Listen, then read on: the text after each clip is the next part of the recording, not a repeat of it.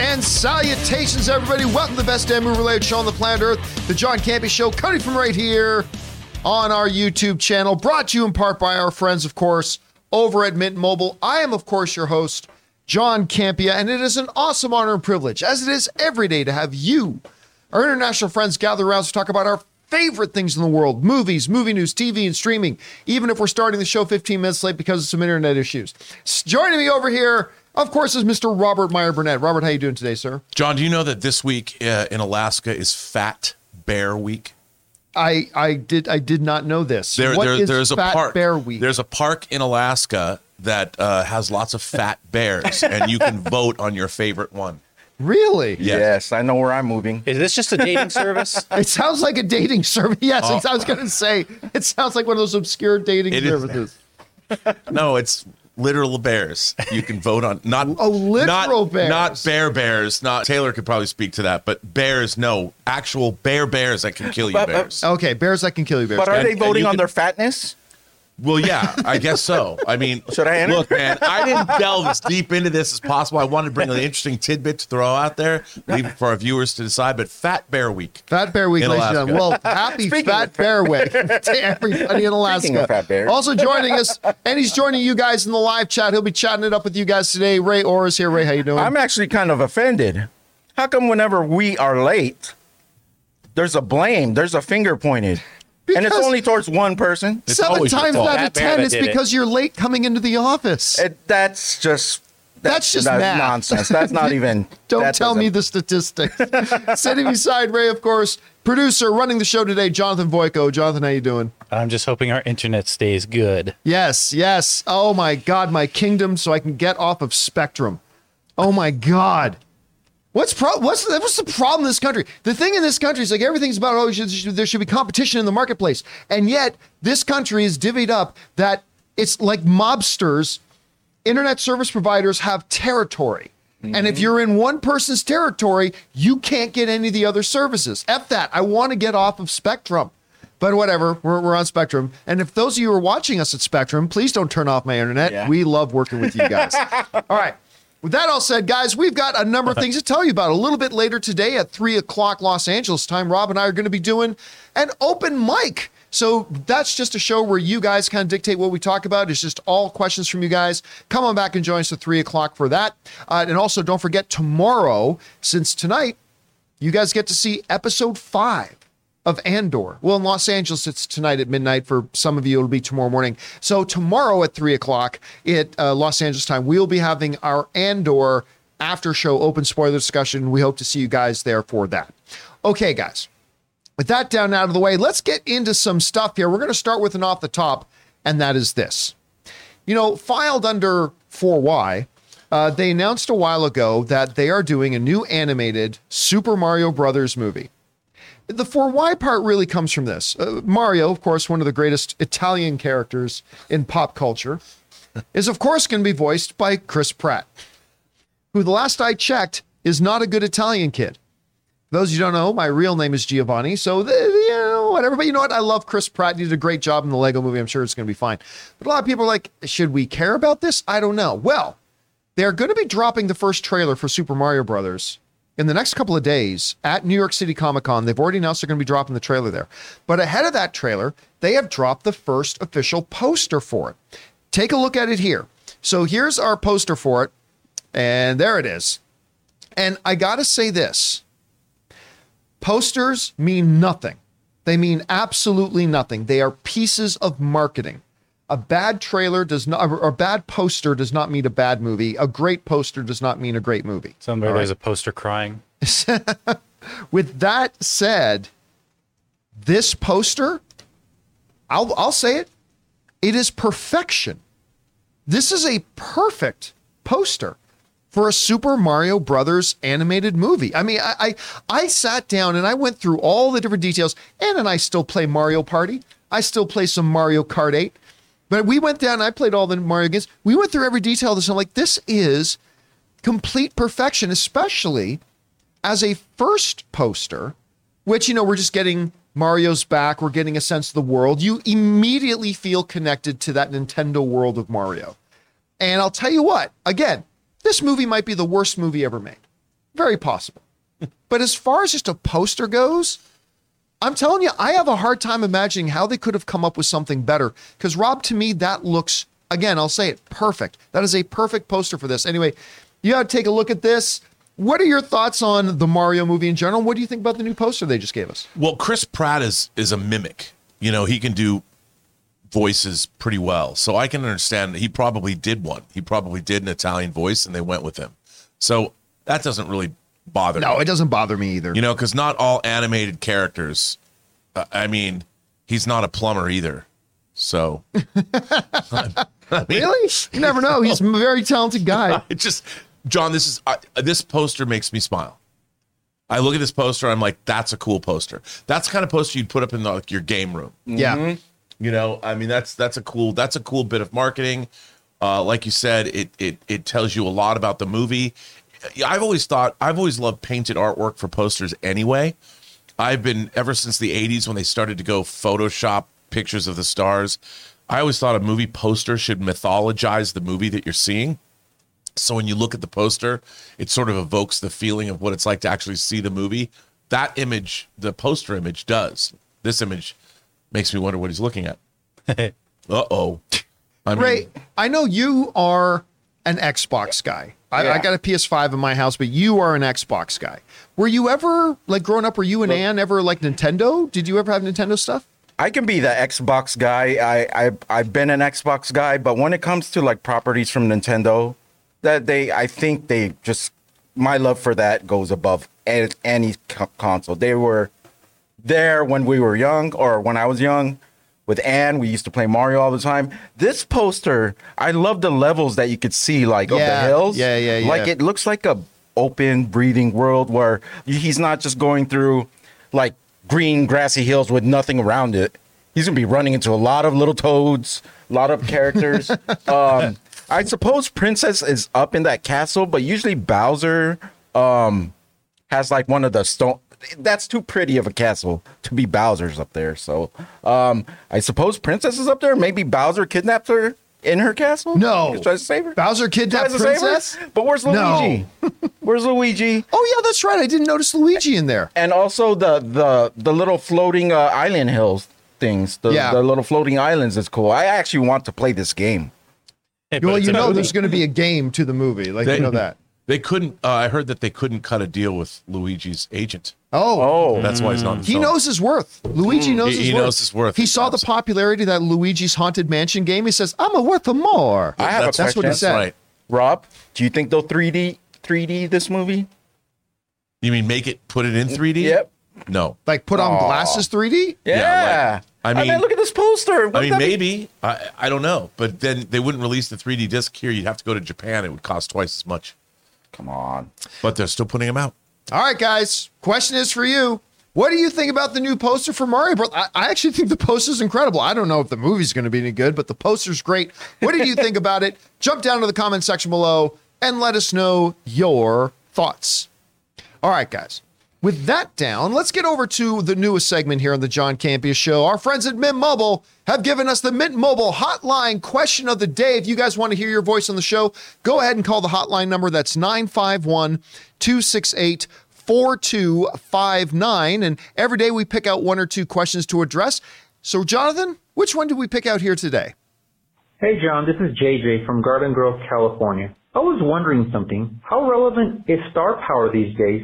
I was reading an article in Variety that said one of the reasons why the movies Bros underperform at the box office was because its two leading guys aren't exactly big box office draws. And that could be true. I mean, movies like Bullet Train, um, The Woman King, The Lost City, and even this new Ticket to Paradise have been killing it at the box office. I mean, if a film isn't of the superhero or horror film genre, it seems that star power is needed to rake in the dough. What do you guys think? Thanks. All right, thanks a lot for saying that in.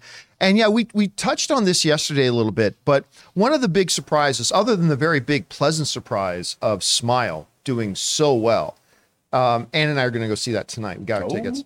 Um, that was a great surprise. The not so great surprise was the absolute flopping of Bros.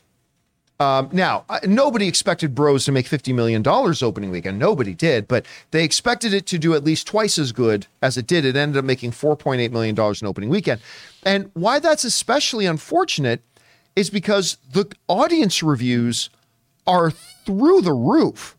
They're in the mid 90s, and the critic reviews are in the mid 90s. I think it was Rolling Stone that actually called it one of the best comedies, one of the best romantic comedies of the century. Now, that's not the the, the most impressive list to be on. Best romantic comedies is like being the best, you know, I don't know, Italian baseball player. I mean, it's not not that big of a deal, but it is. But it, it's been pretty much universally loved, right? Now we talked yesterday about some of the ramifications of it. Uh, one of one being like, is is the most of America ready to go to see a, a gay lead romantic comedy? Uh, I mean, we've seen a lot of gay themes in a lot of movies that have done very well, but we've never had a pure, absolute gay themed romantic comedy, and and that's a new thing. So sometimes new things can be slow to start off. Also, the fact of the matter is that you know it had absolutely terrible, in my opinion, absolutely horrendous trailers absolutely horrendous trailers. And on top of that, the other thing I brought up was the fact that guess what? Romantic comedies themselves don't generally do all that great. Not generally. There are exceptions, but generally they don't. So there's a lot of different reasons. But you bring up two other ones, or at least one star power, right?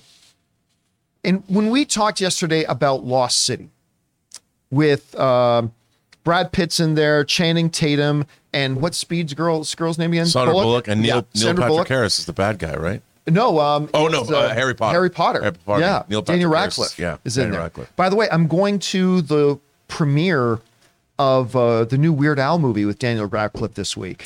Oh, very excited about that. That's at Beyond Fest, isn't yeah, it? I'm very very excited about that. But anyway, so in that movie you have Channing Tatum, Sandra Bullock, Brad Pitt, big names, Bullet Train.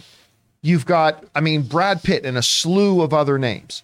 Uh, this new one that you mentioned coming out, you've got uh, Jessica, or not Jessica Roberts, uh, um, Julia Roberts. Um, you've got the Clune Yep. in there, like big names. Now, The Clune. these names, I've said this for a while, names do not automatically equal box office anymore. There was a day when it did. But what star power does still do is it gives a film legitimacy in the eyes of an average movie going audience member. When an average movie going audience member sees a trailer to something and it doesn't have anybody they recognize in it, then there's a disconnect when they see a trailer that has a bunch of faces they know and recognize and trust, it doesn't automatically mean they're going to run out to the movie theaters. Those days are gone. But it does put it in their minds, and this is unfair. I know it's unfair, but in their minds, it's, oh, this is a real movie. I mean, there is, so star power is still needed for the eyes of a lot of audience to make it seem legitimate to, to a lot of people. And I think it is absolutely one of the problems with the box office flopping of Bros that there is simply no star power in it. Like, I love Eichner. I- I've been a fan of his for a long time. You pop him up in anything, I've always enjoyed him in everything. His I hate man on the street stuff. I think that's bottom of the barrel content. But when he does it, it's really funny. yeah. But at the same time, while I may be a big fan, he is not exactly a big star, you know? And so, and he, as not a big star, was the biggest star of the film. So, right there, there's another area of disconnect. However, and this needs to be brought up, if you were to ask Eichner why the movie flopped, apparently, and you got to, and I say this as a huge fan of the guy, uh, he has an opinion as to why it flopped, and that is straight America and homophobes didn't see it. We got that web link there, Jonathan. So Billy Eichner got up on got on his social media and basically went on this thing with when the, the flopping of the movie came out. And he basically said, he said two separate things. One one of the things he said was, and, and I'm paraphrasing a little bit, was straight America didn't come out to see the movie. Well, you know, as as Taylor pointed out yesterday, um, At what 4.8 million dollars, gay America didn't come out to support the movie. They, I mean, nobody went out to support the movie. I know six people that went to go see this movie. Five of them are straight. Uh, so, I mean, I, I don't know that the problem was that. He also goes on to kind of suggest in another tweet that homophobia is one of the things. I, and look, Rob, you know me. I've always had taken a real issue with any filmmakers that when there's a box office failure of the film, start pointing the fingers at certain people, whether it's they're pointing the fingers at the audience or they they point the fingers at the critics or they point the fingers at whatever, and that that has never sat right with me, and it certainly doesn't. I'm not going to let the fact that I'm a Billy Eichner fan change my mind on that. Like I this that leaves a really really bad taste in my mouth when the star of a movie that unfortunately flopped. And listen, from everything we have heard, Rob, this movie's great. It is. You know, Anne got our, it. Anne's booked our. T- I had no interest in seeing this movie because the trailers look like ass. But Anne got our tickets for it now. Everybody I know says it's fantastic. So guess what? You went out there, you took a big swing, and it didn't. I don't think starting to imply on your social media that it was straight people's fault that the movie didn't do well. Guess what? Lots of movies, sometimes very, very good movies like this one, come out and they just don't do well. And you know, there's a lot of blame to be passed around, but I I was I got to say I was pretty turned off by his comments on that. But to your question that you asked, that yes, I think on top of the fact that romantic comedies don't generally do all that great, on top of the fact that I thought it was a terrible marketing campaign because I didn't think they were the, the trailers were funny at all. On top of all those factors and the fact that it basically for a lot of people in the average movie going audience looked at this thing and says, I don't recognize anybody in this. Yep. I think that had a hell of a lot more to do with it making $4.8 million in its opening weekend than straight America or anything like that. Anyway, Rob, you here's a question. What how big of a role do you think star power or lack thereof played a role in this thing? Well, I think star power depends on what kind of genre a movie is. I don't think star power really affects a horror film at all because it's the kind of horror you're getting that people go and see. They didn't even put Billy Eichner's face on the poster for this movie.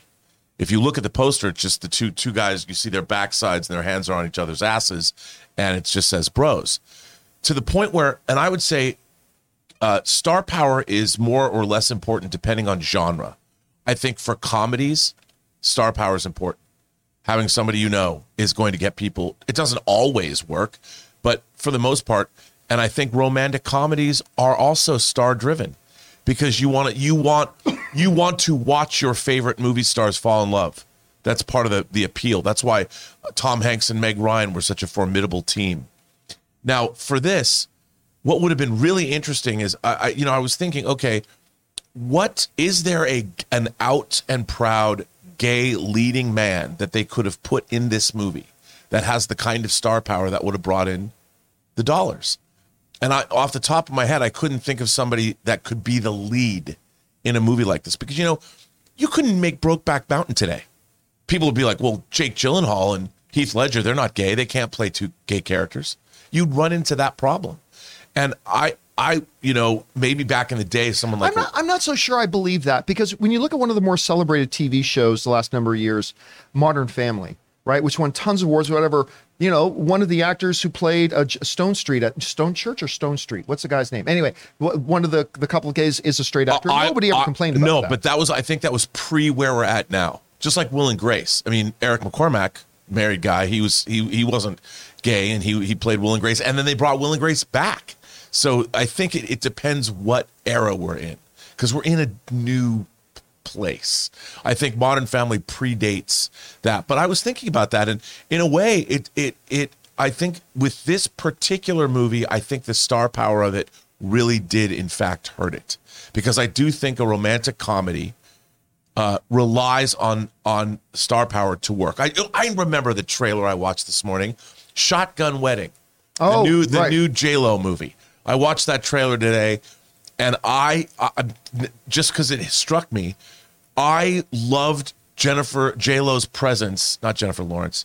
Um, I loved her presence in the trailer. It made I thought to myself, I am going to watch this movie because I want to see her in this particular role. I, I had no interest in seeing Shotgun Wedding until I saw that trailer, and I'm like, and and it's it's um it's her. Jennifer Coolidge is in it. The cast looks pretty funny. Well, look at her last movie, right? Marry Me, Right. right? Like the only reason anybody paid attention to it because it was Jennifer Lopez and Owen Wilson. Right. If it was any, if it was two no-name actors in there, I don't think anybody would have had any interest in the movie. I agree, and this is jo- Josh Duhamel. I think it's Josh. Yeah. Jo- I I watched the trailer and I'm like, they looked like they had great chemistry, and now I've seen Bros. I thought it was hilarious. I laughed a lot in it, and I really found I really liked the romantic lead that plays opposite. I don't know his name. I could not tell you that. no, I couldn't name. either. I, I really liked him, you know, and I, I thought the cast was uniformly pretty damn funny. I mean, all the other players, because one of the selling points of this film is most of the actors that are on camera are all LGBTQ, which, and, and I think it really worked for the film. And I think that was, but, but John, there's just, I didn't know who any of these people were. Even Billy Eichner is not somebody who's seared into my brain as somebody like, oh yeah, I got to go see Well, that's because you didn't watch Parks and Rec. right. I, that's, that's right. That was my introduction to Billy. Yeah, yeah, Oh yeah. Oh my And- God, this guy's brilliant. but but yes, ab- absolutely. I mean, I know who he is. I mean, I'm a I'm a fan of his, but um, I think star power was missing from this film. So it was one of the factors. I agree. All right, guys, question is for you.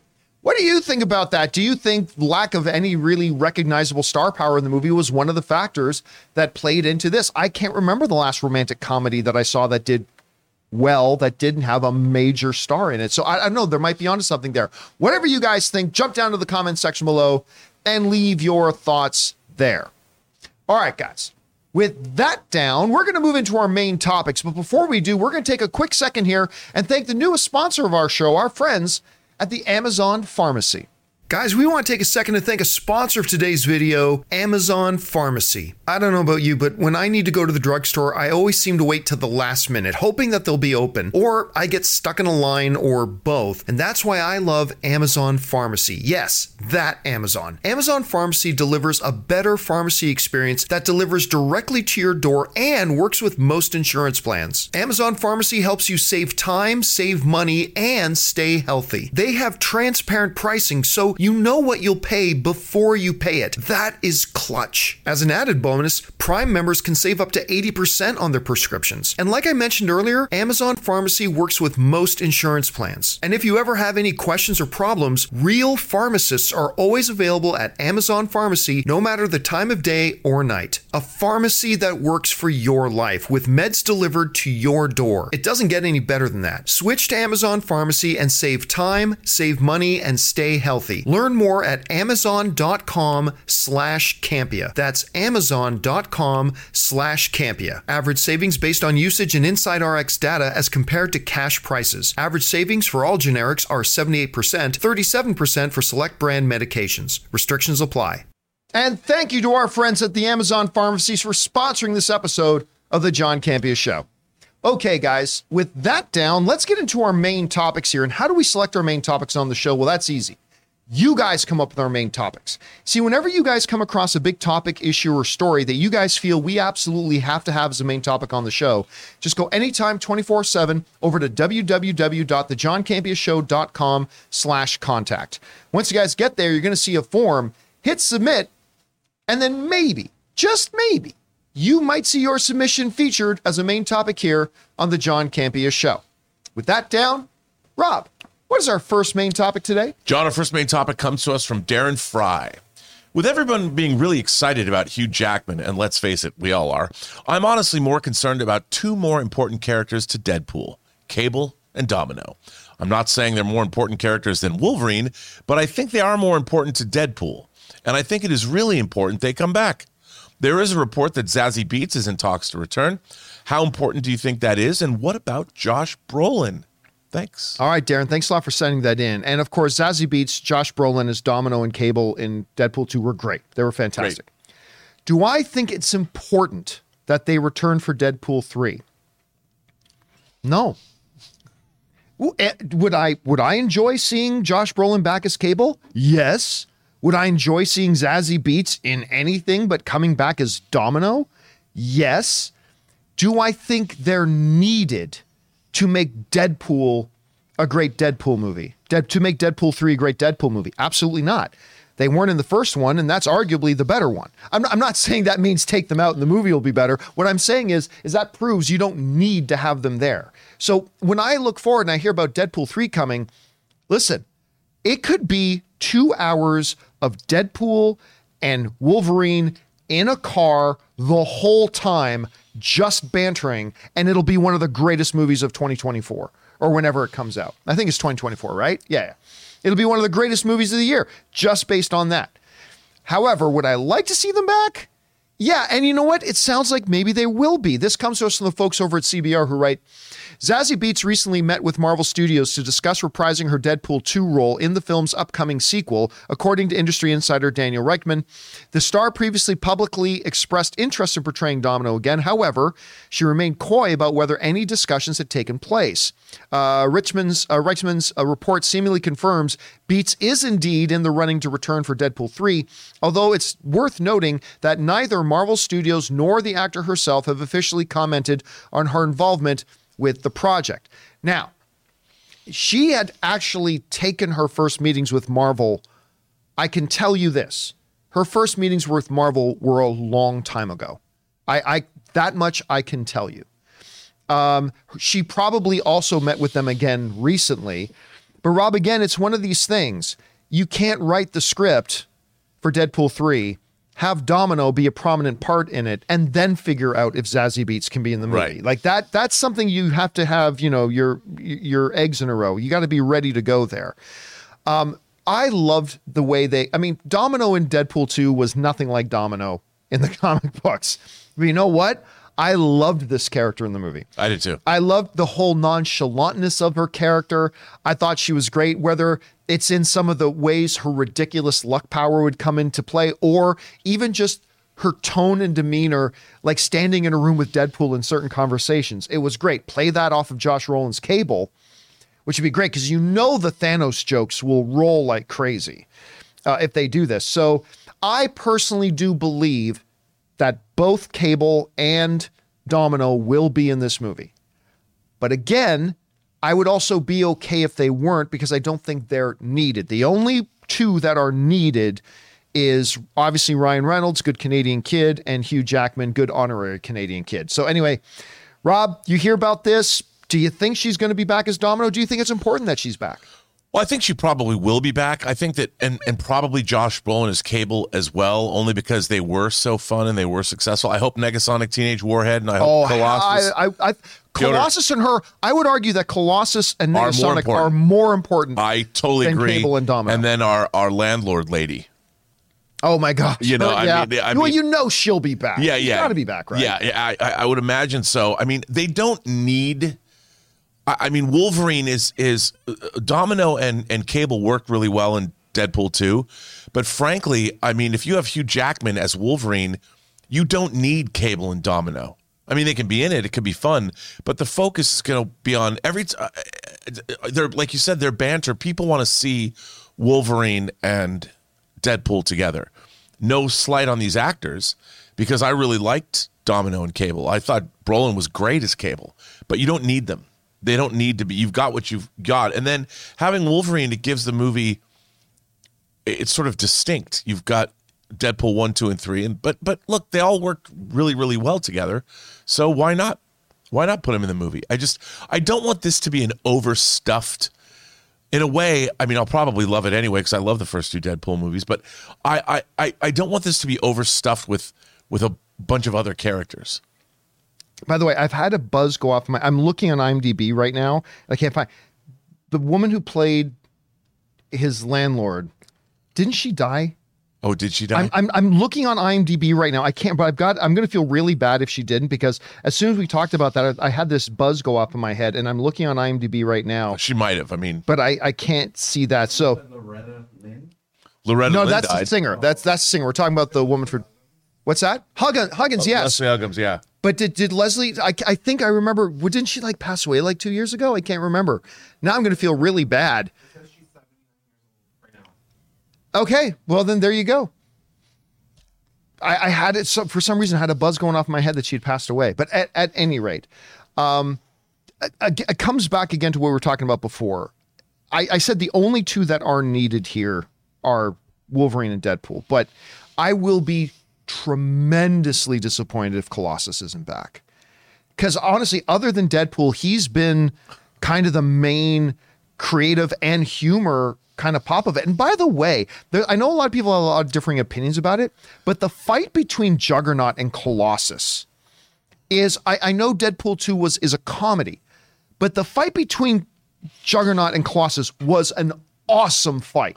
I, I sometimes pop on that movie and just go to that fight and watch again. I, I really hope he's back. I mean, I'm I'm very curious if they bring in Negasonic Teenage Warhead and they bring in Colossus, what is the status of mutants in the MCU?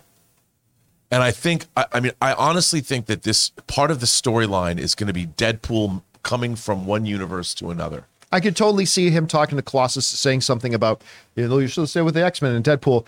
Listen, Colossus, how many times have I got to go over this? They're not real here, or or something like that. Yeah, I mean, I could totally see that because you can't.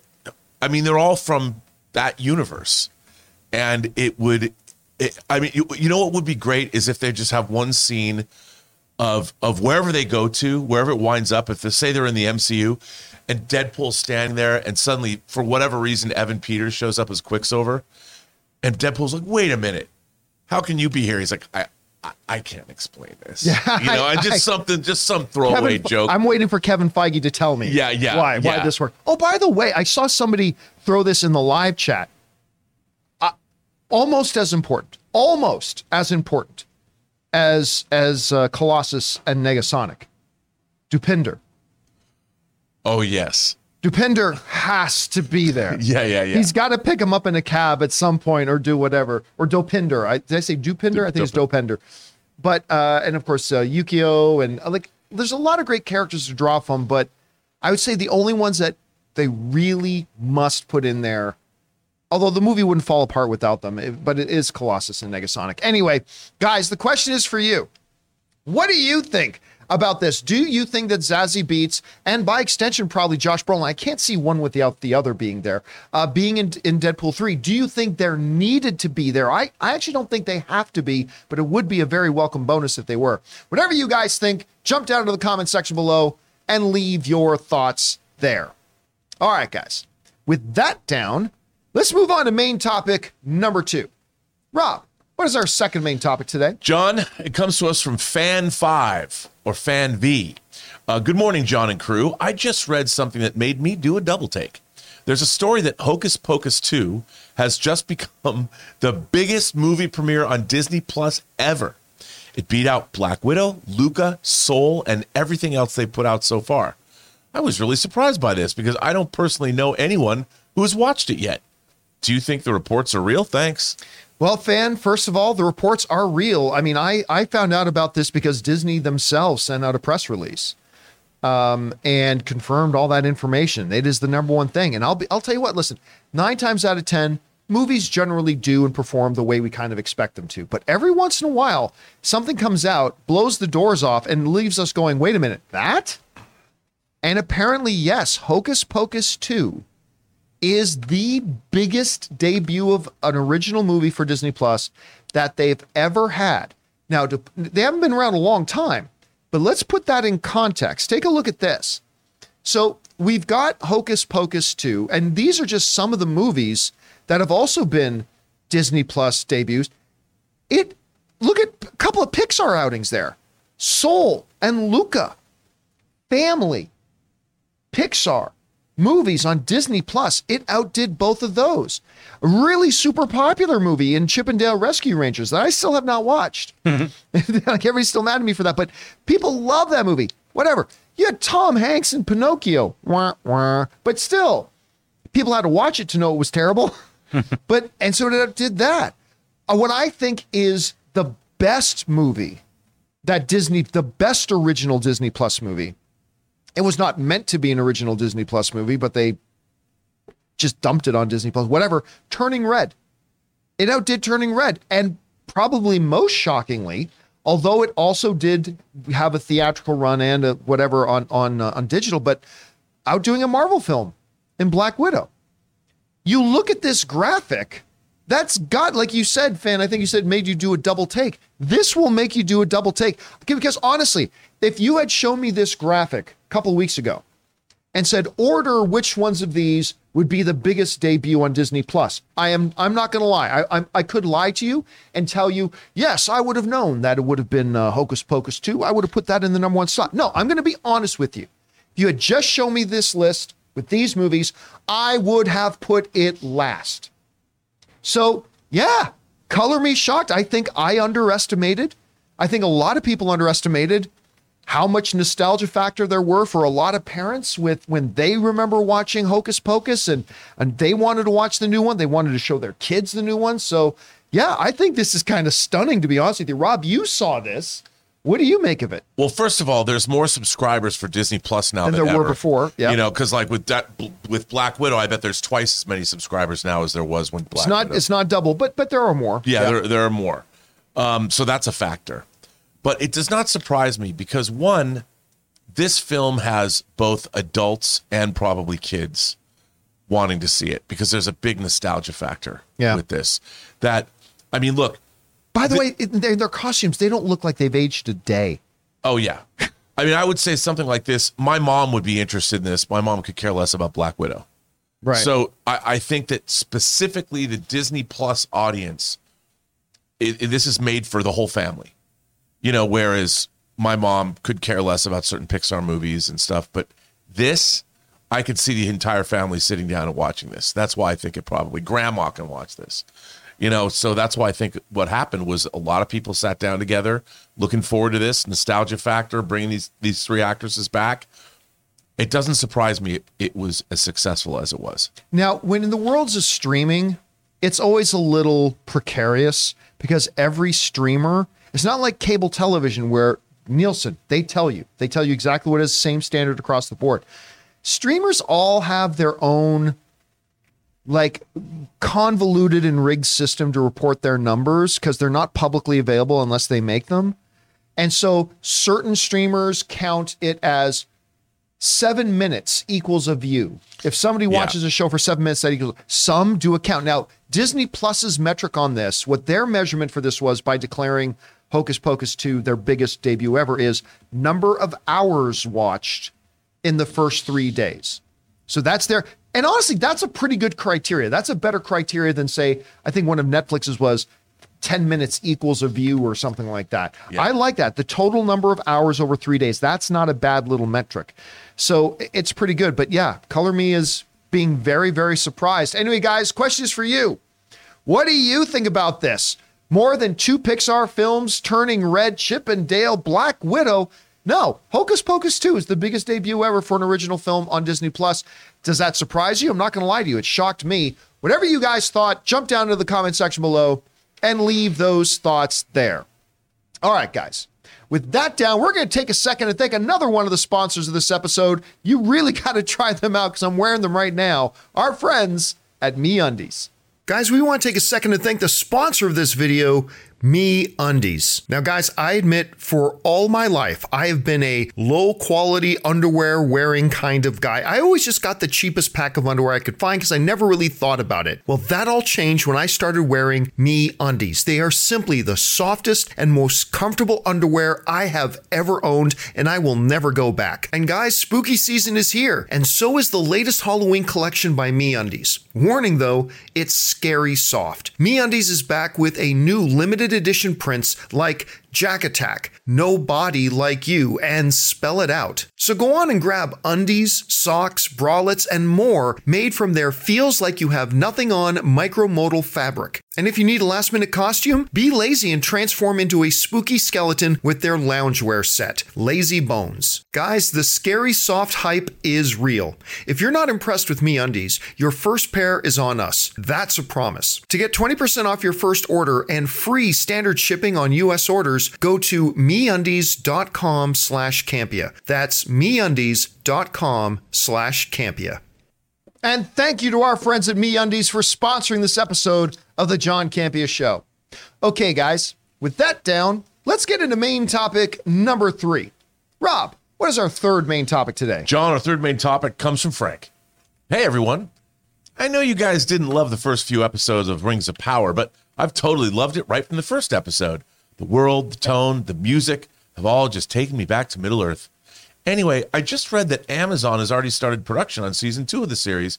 I wasn't aware that they had even given a green light to it yet. Are you surprised to see they're already making season two? All right, thanks a lot for saying that in, Frank. And yeah, listen, my my journey, my own personal journey of there and back again with this Lord of the Rings Rings of Power show has has been a twisty and turny one. I see what you did there. I see, you see what I did? Nicely done. Uh, a little bit of a, little bit ups and downs. Yeah, I, I, this is my number one most anticipated show for years. Ever since they announced this show, it has been my number one most anticipated show, maybe ever. Uh, I, I don't know that there's ever been a TV show coming out, a new TV show coming out that I've ever looked forward to as much as this Rings of Power. And it did not start well, Rob. My journey did not start well. I I nearly tapped out of the show after the first episode. Uh, and it's it's gotten better. Every episode has gotten better, but like even episode 2, which was an improvement, was still not great. Episode 3, which again was an improvement over episode 2, was still not great. Episode 4 was the first one that I straight out said, "Okay, that was good." That that was good. 5 I really enjoyed and then six I went out of my mind. So like my my journey has been a slow start, like the show itself, but I, I'm to the point right now that I am quite enjoying it. So should we be surprised that before the first season one is even ended, they're already in production? They are shooting as we speak season two of Lord of the Rings, Rings of Power. This comes to us from the folks over at Slash and write the following. They must have done something right with Rings of Power because a crap ton of people tuned in, clocking in 1.3 billion minutes viewed with just the first two episodes alone, outperforming heavy hitters like Game of Thrones, spinoff House of the Dragon, and NCIS.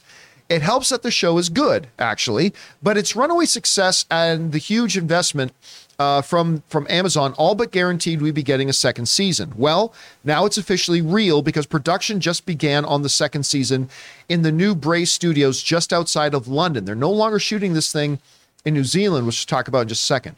That's right, more adorable halflings, nasty orcs, excuse me, uruks, arrogant yet beautiful elves, smartass dwarves, and filthy menfolk are all on the way. So, yeah, look, there's a couple of things here to address. Should we be surprised that they're already shooting season two? No. And I'll tell you why. Five people could have watched this show. Literally. The people in this office could be, could have been the only people on planet Earth to watch the show. And with the amount of money they invested into getting this, number one, the rights, and then number two, what they spent on season one, there is no way in hell they weren't doing a season two. So, yeah, their numbers have been very good, but that's almost irrelevant. Season two was going to happen no matter. Season three is not a foregone conclusion. But I mean, season two, there was never a doubt. With the money they spent on this, there is no way they could justify not doing season two and rolling the dice on that. So absolutely no surprise there. But again, Rob, it's the tangibilization. Sure. It's it's good to know that out there they're shooting this next season now. Now, one of the interesting parts about this is that they are now no longer in New Zealand where, of course, where uh, Peter Jackson shot the original trilogy.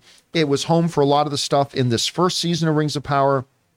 But the economic realities of it is, and the logistic realities of it is, it's just going to be a lot easier for them to make this show back in the UK. It's just going to be a lot simpler. It's going to be less expensive.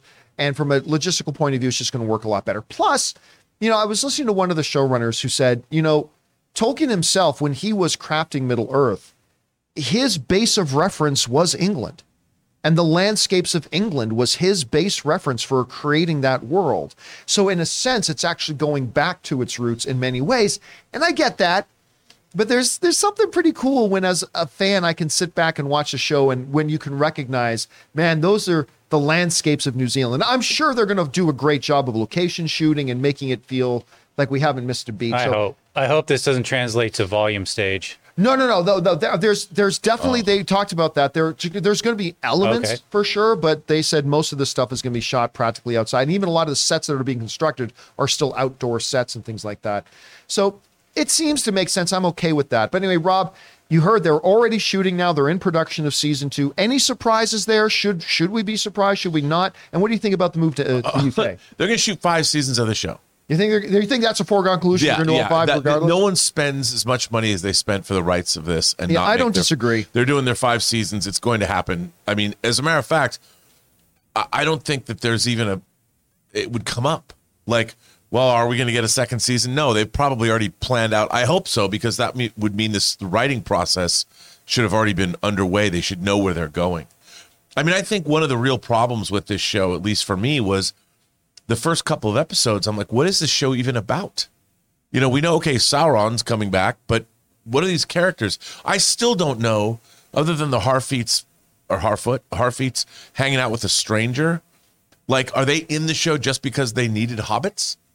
Like, did they need to concentrate on the Har- Harfoots the way they are? I mean, are they going to come play more of a role in the show? I hope so. That's actually been one of my more consistent things that I have liked. Oh, see, I, I, I'm like, I, it's not that I dislike them. I'm like, what, what purpose do they serve? You know, and and you really see at the in the last episode, you really see these players. I mean, Durin and Elrond are more my speed. I mean, I like their relationship. they are my favorite element of the show. Yeah, they're they're the their relationship because they're characters. One of the problems that I have with this show is Durin and Elrond feel like characters that I like. I like these because I understand them as people. Well, elf and dwarf, but as characters. That's what I think the show missed from the get go.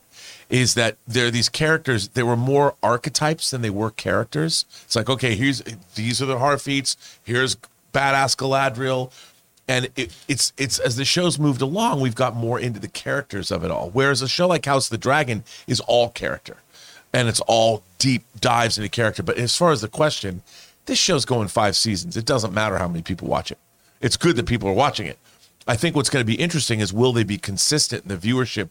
Will people drop off, or will they? I think episode six, even if people were not interested, people are going to other people are going to say, "Oh no, no, no, go back and watch episode six because it delivers the goods." Now, now the question will be, can they follow that up? that's I think for me, John, whether I'm going to be really interested in this show moving forward is how seven and eight are going to be. yeah, I agree. Because you know, as an adaptation, they've thrown Tolkien out the window in terms of timelines and things like that, which is fine because it's an adaptation.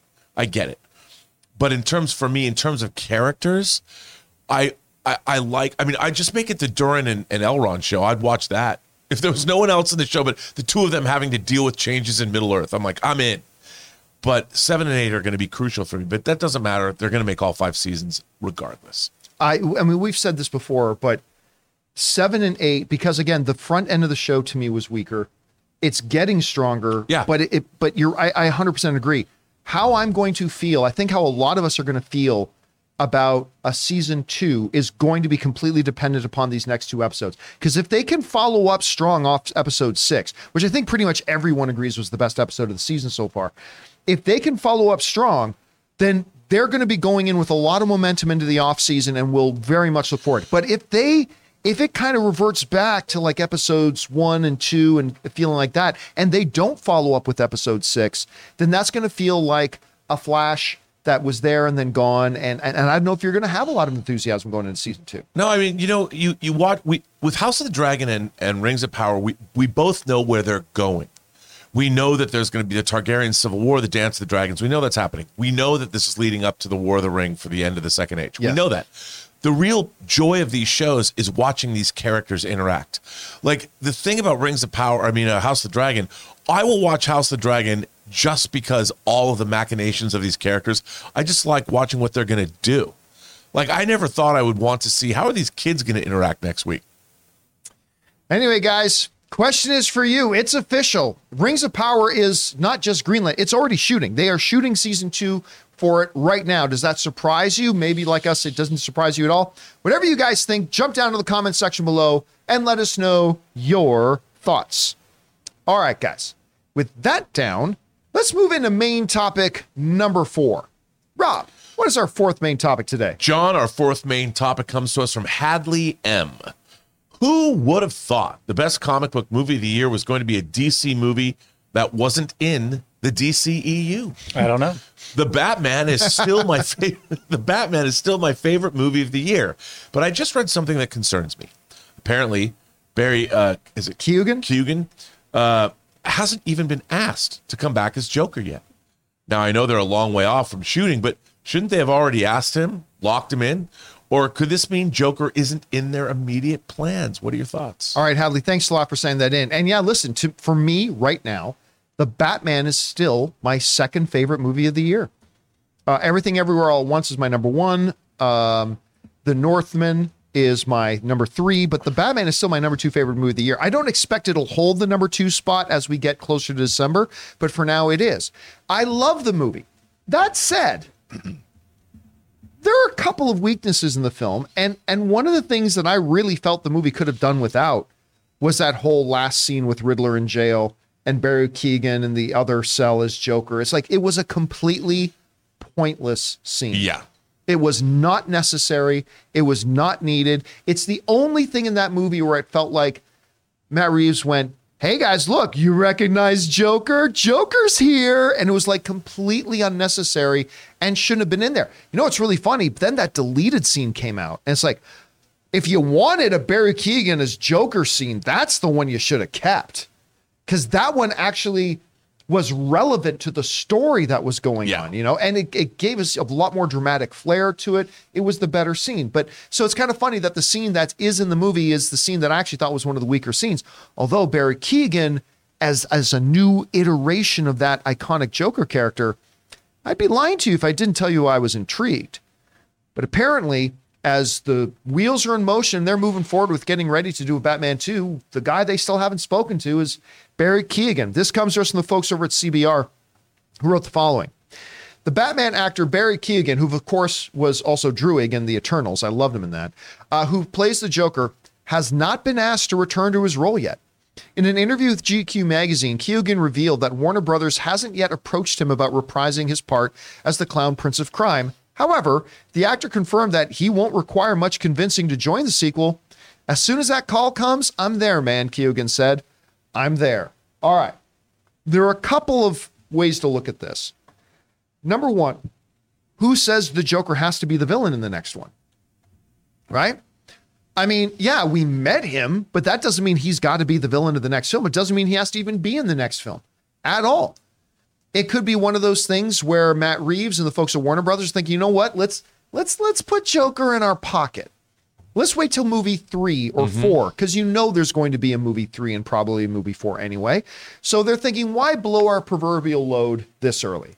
Let's put that in our pocket. People seem to respond well to him. Let's save it. So that's a very big possibility for it. That's possibility number one.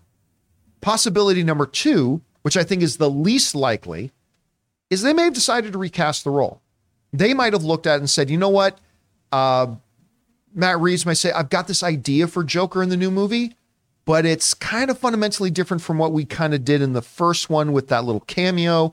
And I don't know that Barry's the right guy to play that. They could just be recasting the role. Now, again, I think that is the least likely. I, I don't think that's likely at all. Then there's option number three, which is simply this they're still writing the script.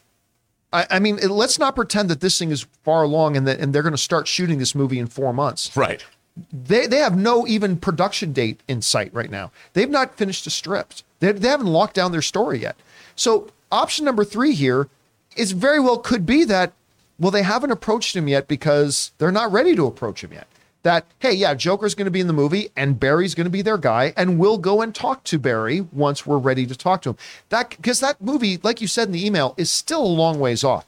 So I think the two most probable scenarios here are number one, that Joker is not going to be the villain of the second film. They're going to save him till later. I think that's the most likely scenario. But other than that, I think the second most likely is yeah, they haven't asked him yet, and that they will at some point. But I'm still leaning more towards option number one on this. Rob, you hear about this, they haven't gone back to him. What do you think about what did you think about him as the Joker in that? And why do you think he hasn't been spoken to yet? Well, one, I I think you pointed it out. I mean, they're probably still writing the script. They're probably. They, I'll bet you that they, when they were writing the script, they have multiple ideas they've been thinking about anyway. A Joker version and non-Joker version. They can bring the Joker back in the third film. I mean, I don't think they're even obligated to have the Joker in this upcoming movie because, in a way, I, I can't imagine being a, a filmmaker. You know, you're working on Batman, and and that's the obvious thing, is the Joker, Joker, Joker, Joker. I thought they did a really good job with the uh, the character of the Riddler. You know, I Oh, thought he that was magnificent. and and I think they're going to want to deal with that again. They're going to go a different way because why? Why? I mean, obviously everyone loves the Joker, but why bother? Like, do something else. I would think the least appealing thing for a filmmaker like Matt Reeves is to make a movie with Joker, unless he has a new take on the Joker that he's saving for his third outing. of course, he did introduce him in the first film. Yeah, no, he did. He did. And and maybe these, you're going to see him, but maybe he's not the main character. Yeah. Like I would think judging by his version of Gotham and his version of everything else, he's doing something that's very different, I thought. Um, and I, I think I would I would imagine he's going to continue doing that because uh, to be I think it would be just ham you'd be hamstrung as a filmmaker to shoehorn Joker in unless you were building up to that, which could very well be the case. You know, you have Joker being teased and then finally he breaks out or whatever. But I think you pointed it out. Look, we're a long way from this movie getting made. I would imagine just, and I have no reason to think this, but I bet you they might even be like, if you're sitting down, they might be developing different scripts to decide which one they're going to go with because they know they're going to make a third one.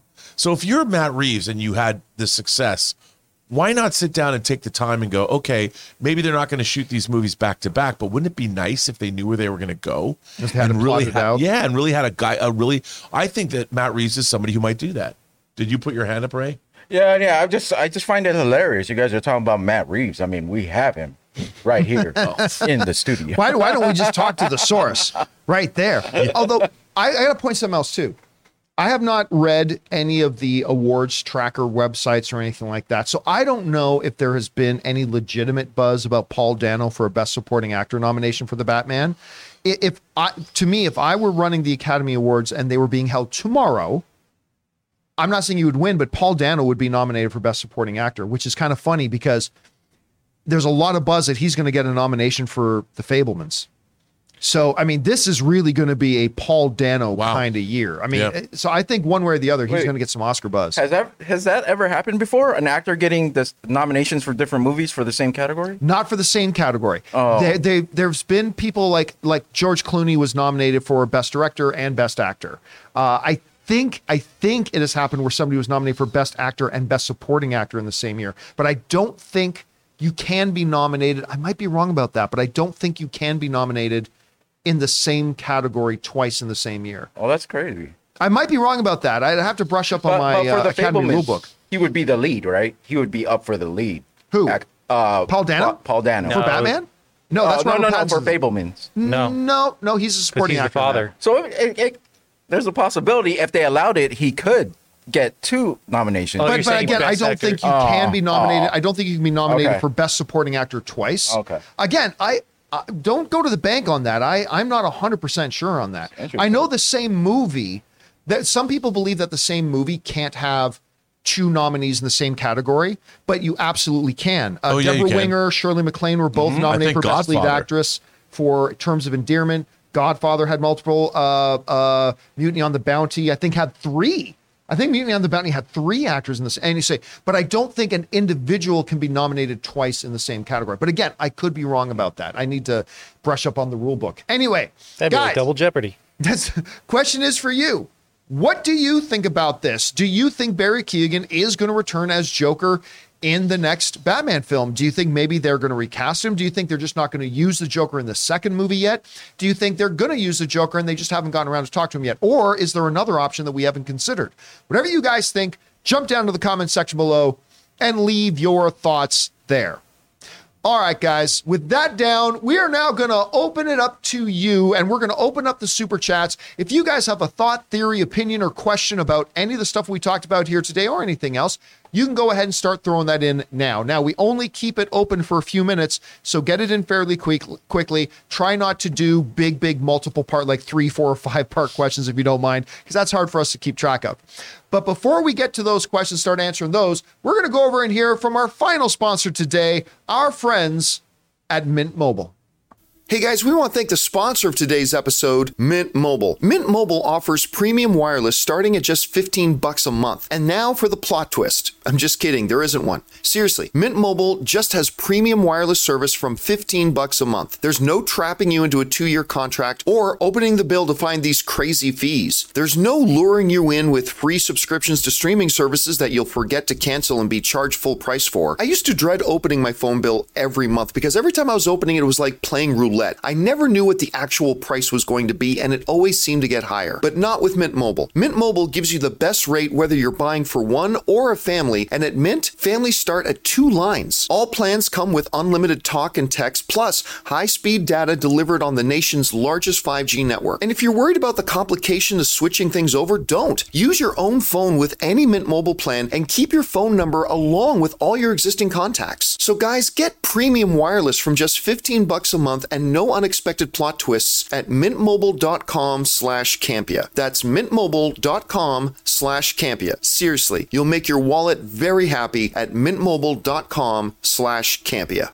And thank you to our friends at Mint Mobile, owned by a good Canadian kid, Ryan Reynolds, for sponsoring this episode of the John Campea Show.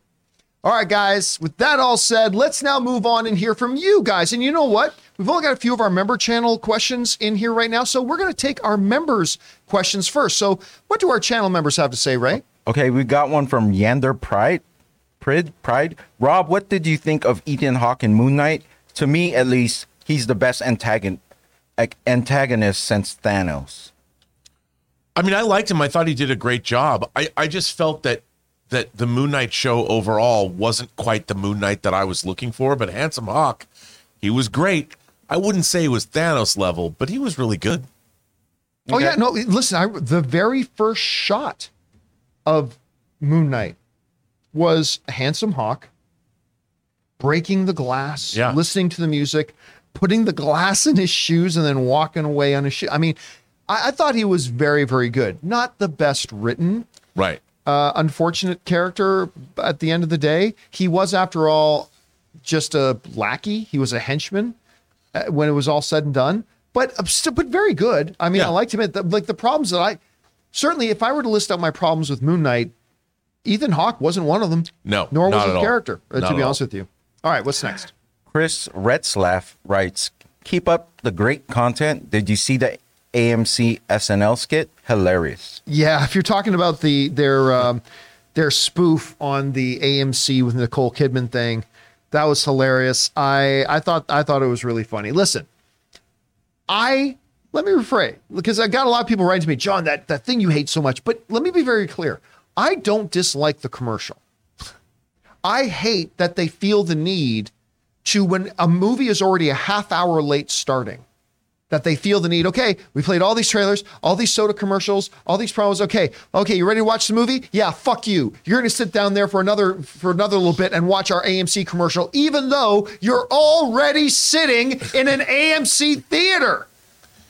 It's that's the part that drives me nuts. And you know what? If it if it if it was if a movie time was seven o'clock and seven o'clock hit and then they just showed it that commercial and then played the movie, it wouldn't be as bad. But it's like it comes on when a movie is already a half hour late from starting. That's that's the that's the part that drives me crazy. Okay, Anyway. Mi- Mighty Tank One writes, just started Yellowstone because of your high praise. Only three episodes in, but I'm loving it so far. Are you guys are you guys doing an after show for season five? I am very much considering doing it. I, I don't know if enough people watch it. That's the problem. So maybe my after show is just going to be me sitting by my fire pit at night with my phone and live streaming and just talking about Yellowstone. I, I think it's the best show on TV. Uh, yeah, yeah. I think it's even better than Succession, and Succession is fantastic. I think it's better than House of the Dragon. I think Yellowstone is the best thing on TV right now. So I, I am 80%, maybe 75% sure that I'm going to be doing a Yellowstone after show. Thanks for asking, man. And I'm glad you started watching it. All right, what's Wait, next? Um, Daniel Kahn writes on on the patient. Steve's character brings up his son named Ezra, who has joined a religious cult. LOL. Are the writings having? Are the writers having a bit of fun? I think he's talking about the patient with, With Steve Carell, right? and Domhnall Gleeson. I am only two episodes in. I'm only two two episodes in, so I don't know. But you also got to remember, like this show was shot a long time ago and written even a longer time ago before that. So I, I don't know that there's any connection there. Maybe yes, maybe no, but I, I I'm going to say I doubt it, but it's not impossible. Okay, Zelda Master 702 writes Saw Avatar for the first time in theaters over the weekend. Way of Water shot way up my must see list this year. Oh, absolutely. Like like again, we talked about it yesterday. Studios and exhibitors and distributors when they're trying to market a movie, they will spend 40, 50, 60, 70 million dollars to advertise it. Meanwhile, Disney thought, you know what? Instead of us paying to market the movie, why don't we get paid? Let's re-release Avatar, pluck some scenes from Avatar 2 on it, and we'll make 60 million bucks while promoting the film to the world. I, I mean, it was it was a stroke of genius. And yeah, a lot of people are going to be going to see this. And then last one from Reynaldo McWhiskey writes, I feel like we should give best makeup to the Batman. It's impossible to say when there's a lot of movies like a lot of the serious oscar contending movies are only starting to come out now. So i i wouldn't be talking about who should or should not be getting best whatever at this I, we shouldn't be talking about what's going to win best picture who's going to win best director. We haven't seen a lot of the key films yet so i don't know. Does another one movie that has been out so far this year rob really stand out to you that maybe have uh, great makeup in it Well, if you like beautiful female characters, Taylor could probably speak to the fact that Barbarian has just a really beautiful woman. Wouldn't you say that? okay but yeah to be serious and- No, I'm I, I'm but really, but like actual best makeup for for pretty a good film. makeup though, right? Oh god! Oh, okay. All right, let's move on. no, no. no. But I mean, serious. It's it's effects makeup, but it's pretty damn Oh, good. I see what you're saying. Yeah, yeah, yeah, okay. yeah, yeah. I was I was joking about the character, but no, the but um I don't think I mean the Batman does have some great makeup because you have Penguin. That was astonishing. I mean that. I Yeah. still, I still know in my head that that is Colin Farrell, and yet I look and I go, "That's not Colin Farrell. it's Farrell." incredible. And and the thing is, they were close up on that makeup. He's talking. He's a main. Well, I mean, a, a supporting character. It's not like he's fleeting in that film. That was some incredible.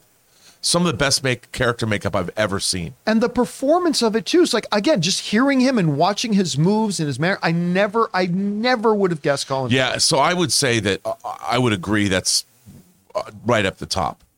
I have a real one. Uh, Cyrano. Did either of you see Cyrano? The hair and with makeup uh, with that. Peter Dinklage. Yeah, the hair and Yeah. makeup in that was really yeah, good. that was actually in the costuming in that was. But I don't know. I don't know that that counts as a 2022 film. Yeah, that you- might count as a came out in, 2021 film. Like Valentine's, like February. Hmm. I think it came out in like February. I think it might have premiered before that, but you Oh, might be right. If it was February, then that then that's one that's got to be considered. because it was it was around. I don't know if it, it might have premiered before. I really liked that movie, although it wasn't as good as I was hoping Right, it would I be. remember that. but it was it was still quite good. All right, what's next? That's it. Oh, that's- All right, then let's move over now to our super chats. Rob, what do we got in there? Amin says, I think the show really wants us to think Halbrand is Sauron, Sauron, but honestly, I don't buy it. Makes more sense if he becomes the Witch King. I'll be honest with you. There's there's a lot of theories that we all hear that we don't agree with, but we go, yeah, but I could see why you think that. I don't get why anybody thinks he's Sauron. I, I don't personally see anything to indicate that he's Sauron. Like to me, it it's all roads lead to the Witch King. But I I mean, I don't know. Do you think there's a possibility he could be Sauron? Well, I mean, I do. I, I do think he's going to be Sauron, actually. But the Witch King, you you need the nine. You need the nine. You know, there's nine men that become corrupted, and isn't the Witch King only one of those people? Yes, he's just one of the He's just one of. So where are the other eight? You know, I don't know. And that's you know that's another thing. I told you last night, just for whatever reason, I started watching. Dude, I was I, I just was gonna watch the opening with Galadriel narrating the end of the Second Age, maybe because of Rings of Power Right. two hours later, I'm like, oh my God, two hours have gone by. I got stuff I got to do. Man, is Fellowship of the Ring good. All right. What's next? Uh, Andy says, if Tom Cruise does a sequel to Top Gun Maverick, would he call it Top Gun The Enemy Strikes Back? The enemy. The the unknown, unnamed, unidentified enemy. Oh, they've got fifth gen fighters. Great. And what country is that? We don't know. Unknown but they're fifth they're fifth gen fighters. I mean, listen, I, I I sound like I'm mocking it. It was actually a very smart move Yeah. on their part to not actually call it something. I mean, they, and they could have named it some make believe country. They could have said Latveria for all we care. Right. Right. But but to but it does it is funny when you're watching it. It's like this country is never named like once. By the way, a country with apparently no towns or cities anywhere. Just just one base in the middle of a canyon, like a Death Star run, and one air, Well, to be fair, it's close to the coast. that that's true. But Yeah, isn't that where people would live? Not in craggy rock uh, I mountainous, guess. I guess. mountainous I guess. coastline. All right. What's next? Sam Fisher says, I can see Larys position himself to be Rhaenyra's hand while being a spy for Alicent because Rhaenyra certainly doesn't trust Otto. I don't think she trusts Laner- uh, uh, Larys. Larys, Lara. yeah. I don't think she trusts Larys either. Um, so no, I think he's positioning himself because if she were to take a hand, I I, I think she would probably take Corlys as her hand. I think she would ask Corlys to be her hand. Yeah. Um, can he be though? Yes. Rule, ruling the Driftmark though? Can he? Yeah, absolutely. Listen, you in the first one, uh, I guess Ned Stark, right? was was the, warden of the North, and Right. he ruled the North, and he was able to be there. So yeah, anybody can serve. And and and, and the guy who was just hand was the Lord of uh, was strong, the Lord Right. of uh, whatever the name of his area, is. Heron Hulk or Heron Hall or something like that. Hall, so yeah. uh, so he can he can, but I don't know. You might be right. We'll see. All right, what's next? Uh, Al Renshaw says, wasn't ScarJo nominated for Best Actress and Supporting Actress for Marriage Story and Jojo Rabbit? Well, yeah, you can get nominated Yeah, for but actress. Yeah, but that's two. different Yeah, that's two categories. different Yeah. categories, Yeah. right? Yep. So did she get nominated for Jojo Rabbit? She might have. Taylor, can you look that up? But again, but if, people if can do that. Yeah, if so, yes, you absolutely can do that. But those are two different categories. So what you what we're saying that I don't think you can do is be nominated twice in the same category. So she couldn't be nominated twice for Best Actress or nominated twice for Best Supporting Actress. Right. So what do we got? So in 2020, she was nominated for uh, Best Actress for Marriage Story and then for Best Supporting Actress for Jojo Rabbit. Okay, so she did get a was, Best yeah. Supporting. Yeah. So again, but that's two separate categories: lead and supporting. So that that tracks. Good year for her. Yeah. Bad year for us, good year for her. 2020. Oh yeah, bad year for the planet. Good year for her. All right, Well, what's next? wrong. Uh, Ron H says on episode 300 of my One Piece journey, the crew has stopped a civil war, battled God on a sky island, dropped right into an inescapable fortress, and declared war against the world government.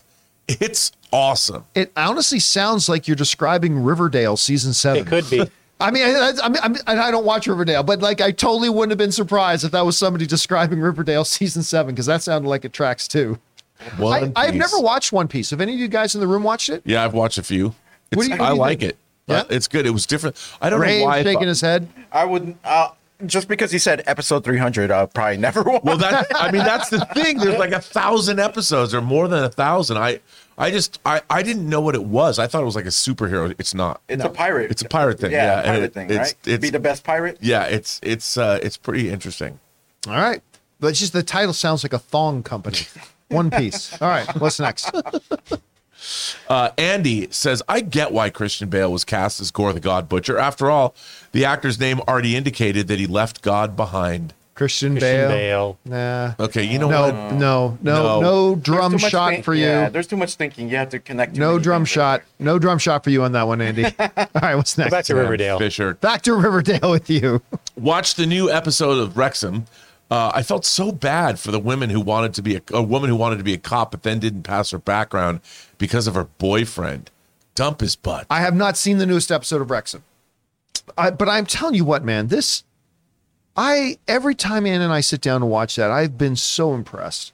Just telling the story of the people like surrounding that. And, and listen, if you want to know if you're not into sports and you want to know why why are some people so incredibly into sports, watch Welcome to Wrexham. Like it's it also they bind communities. They it's just it's a lot of fun. This this question. Uh, he mentioned a cop, a girl, a lady uh, going, t- wanting to be a cop, and Yeah. her not. Get, so it just doesn't involve the team. I've I haven't seen the episode, Oh, so I don't know. No, but it does involve the townspeople too. Oh, you get to yeah. Yeah, That the Welcome to interesting. Wrexham is also goes re- like heavy into the people. Oh, these okay. fans of Wrexham. might and, check it like, out It's it's so good. All right, what's next? Uh, Mattuine says Andor episode four. While Vel's team briefs Cassian on the mission, It's perfect foreshadowing of future rebellion mission briefings down to camera angles, lighting, and characters standing in a circle. And I love that. I mean, uh, for me, I mean that was all great. Everything, especially when the Imperial dude shows up, the the Imperial defector dude. It's like he was pretty. The, even the way he walk, you can tell he's Imperial. Even the way he walks, the way he takes off his gloves, like just everything about him. But my favorite part of that episode was everything going on in Coruscant, whether it's in the antiquities shop or in Mon Mothma's home, or even just Alexander Skarsgård is the man. I mean, just that whole thing. He's alone on a ship, just putting on his rings, the Stellan- wig. Skarsgård. Stella. Did I say Alexander? Yeah. That, that's his son, of course. Uh, we were just talking about uh, uh, uh, Tarzan the other day. So Right. but Stellan Skarsgård, the wig, and then like getting into his character and stuff like that. I'm like, okay, this guy knows how to communicate volumes of information without saying a word. It's I got a it's amazing. question. Yeah, For you. Is he ex Jedi? I'm not saying anything. I'm not saying a word. Oh, do you know the answer? I'm not saying anything. Okay. I'm not saying anything. just been reading a lot of speculation. All right, what's next? Uh, Suthius says, Would you be okay with a time skip? Perhaps Shuri goes into self isolation to train after T'Challa's death, then comes back to Wakanda after the attack. No. I think you know the answer to that. how long? How long is she going to be gone for? 15 years? Yeah. T'Challa trained from birth. All right. He trained from birth. And, and she was gone for the five years in the snap. So it just, it's reminiscent to me of the way they kind of ruined Arrow, where Captain Buckles, Laurel, she literally starts taking some night self defense classes at the local Y. And after taking five or six night self defense boxing classes at the local Y, she becomes a crime fighter. Oh, Now she's Black Canary and she's out there with all of her buckles and, and fighting crime. It's like, oh my God. I heard she won the UFC featherweight Featherweight too. title. I mean, uh, that that's all it takes. This this notion of Shuri becoming Black Panther is again, listen, listen, listen. With all the belly aching and whining and crying I'm doing about it, eh, the the main thing here is when I go to see this movie, I am putting all that aside, and I just trust Ryan Coogler. Like, uh, yeah, I have my thoughts going into it, but I trust Ryan Coogler. He's going to find a way to make this awesome. But yeah, I mean, going in, it's a horrible decision to make. She's a, a top five favorite MCU character of mine. But Okoye, not Okoye, sorry, Nakia, well, Okoye too. Nakia is a far better choice to be the next Black Panther. Far better. She makes sense. She makes absolute sense. Even Okoye, not queen, but we've already seen in the first Black Panther that the Black Panther does not have to be the king or queen. You can you can have a separate king and a separate or a separate queen and a separate Black Panther. That's how it was when we entered this world. So you could have it, it could be M'Baku. And then by, by the way, no, no, John, it can't be M'Baku because you see, his tribe doesn't worship Boss. They worship the other. It doesn't matter because the powers come from the flower-shaped herb. That that's so it doesn't matter. So I, ah, but again, with all my crying and all my whining about the Shuri thing, the bottom line is I will not be thinking about that when I go into the movie. I'll just be, okay, Ryan Coogler, you fucking master, show me what you got. And I just know he's going to give us something great. I agree. And he'll he'll find a way to even get me on board. I got a feeling I'm going to be walking out of it, even though I still think Shuri dies in the movie. But I have a feeling I'm going to be walking out of that movie going, damn it, Ryan Coogler, you got me. I am now all on board with Shuri as Black Panther. So we'll see. I'm looking forward to seeing the Talokan Empire Oh, me too. and I- more. and Namor. Yes, Namor. Namor McKenzie. Namor McKenzie. Namor McKenzie. No more. Namor McKenzie. Hello. With the little wings on his feet. They're cute. They're Well, adorable. They're Namor McKenzie. adorable. Did you know? I did not know until I saw this trailer. I didn't know he was Vulcan. I had no idea the Namor was Vulcan. I didn't notice his ears in any of the trailers until I saw that photo. I, it was it was more in still shots that you realized that they were. I mean, of course Well, they're in the they're- comics. of course they are. Yeah, it's part of his look. You know, whereas Dwayne Johnson couldn't be bothered. Come on now. because he, he doesn't want to cover the muscles on his ears. That's true. Even his ears have muscles. You can't cover that up. All right, what's next? Uh, Trevor says when asking about stars that could have shown up in Bros, Would Neil Patrick Harris have been big enough with How I Met Your Mother and his presence on Broadway? You know, that's a really good point because he's been a leading man. I don't know. I mean, he's got that new series, the new series about dating in New York, um, because he lost. He's Oh yeah, wasn't that on Hulu or that- one I, of the streamers? am not sure. It's one of it's on one of the streamers. It's a new show. I, you know, I don't know, but that's you know what? He's a leading man. I, I've I've I've always liked all the way back to Doogie Howser. I mean, I I I loved him. Man, he's he's always good in whatever he's in. How I Met Your Mother. He's I know that that I think that would have brought in more I More eyeballs? Yeah, because people know him. He's been a mainstay on TV. I think that's a really good. I didn't think about Neil Patrick Harris If they could have afforded him. if they could have afforded it. Yeah, 'cause Rob, I, the- I, I don't know what the budget on this was. The name of the series is Uncoupled, and it's on Netflix. I, re- I just remember I saw a trailer for it, which is hilarious. Neil Patrick Harris. The, this is the one trailer I saw for it. If I'm thinking of the right show, he gets into the elevator of his building, and he starts talking to one of his uh, neighbors, who's also in the elevator. She goes, "So uh, Richard's moving?" He goes, "What are you talking about?" Well, Richard was down with some movers today, moving all of his stuff out. Excuse me, like so he comes home to find out Yeah, yeah. that his partner has moved out of the place. I'm like, okay, I don't know what this show is, but it's already off to a good start. It looks. haven't I, seen mean, I've heard it's a good show. I really like Neil Patrick Harris as a performer Did it start? Did it start? Did it already Yeah, drop? already- Yeah, I didn't even out. know it dropped yet. And you know, he's a, a good example of an actor who is obviously out, but he can play both gay and straight. I believe him. Yes, he can. Yeah. When he was in Gone Girl, man, Oh, he man. crushed it. What a death scene! Also, very good in uh, the unbearable weight of massive talent. Oh, he's so I also good. liked him in that. and he was great in How I Met Your Mother. All right, what's next? This, Uh, I mean, like, I thought I was going to have a chance to catch up, but apparently not based on this. Blake, there's only two Sundays between leaving West. Oh, there's only two Sundays between leaving Westeros and arriving at the Dutton Ranch. John, rejoice! Well, how many? So we've got I won't be able to catch up on all that in time. we've got what? We, do we? We got three episodes. three Three episodes. episodes of Dragon it's like the weekend of the 25th. Right, we got two episodes of Rings of Power, and then just so just about about a month and a half away from the start of Yellowstone. Yeah, I poof. It's just it's just a great time because right now we've got three incredible shows going. Well, now now Rings of Power, I'm saying is is firing on all cylinders. I I, I think it's pretty damn good. So we got Rings of Power, we got Andor, we got House of the Dragon running, and when they end, we got what I think is the best show on TV coming back with Yellowstone. So, and then by the and I haven't even started on Handmaid the new season of Handmaid's Tale yet. Anna and I were like, I can't believe we're already behind a couple of episodes. So I got to get back on that. I love that show. So a lot of good TV on right now, man. A lot of good TV on. All right, what's next? Uh, Glenn Mark says, I absolutely love Murdoch Mysteries too, John. You are not alone. Sam F. Terrific writing, great character development, well crafted cases, fun historical figure cameos. Shatner appeared as Mark Twain. I had no idea. So there's there's a TV a Canadian TV show called The Murdoch Mysteries. Yeah. That is set like it, it almost feels like a Sherlock Holmes kind of thing. It's a Toronto detective at the turn of the century. Um, all I know about it really is that my dad loves it.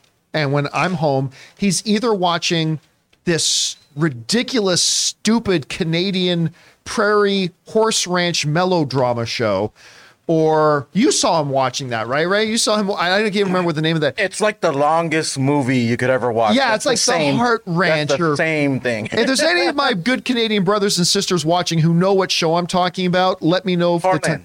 The Heartland. Yeah, How did you remember that? It. Come on, I was down there the whole time, like sitting there on my phone, like, oh, you're changing the the whatever I was watching back to this. Back to yeah, like I, I can, I and like I, I, I think it started to drive my dad a little bit nuts. I am relentless in my mocking of my dad watching this thing because it's it's a Canadian TV show that's basically like a Hallmark movie every single week.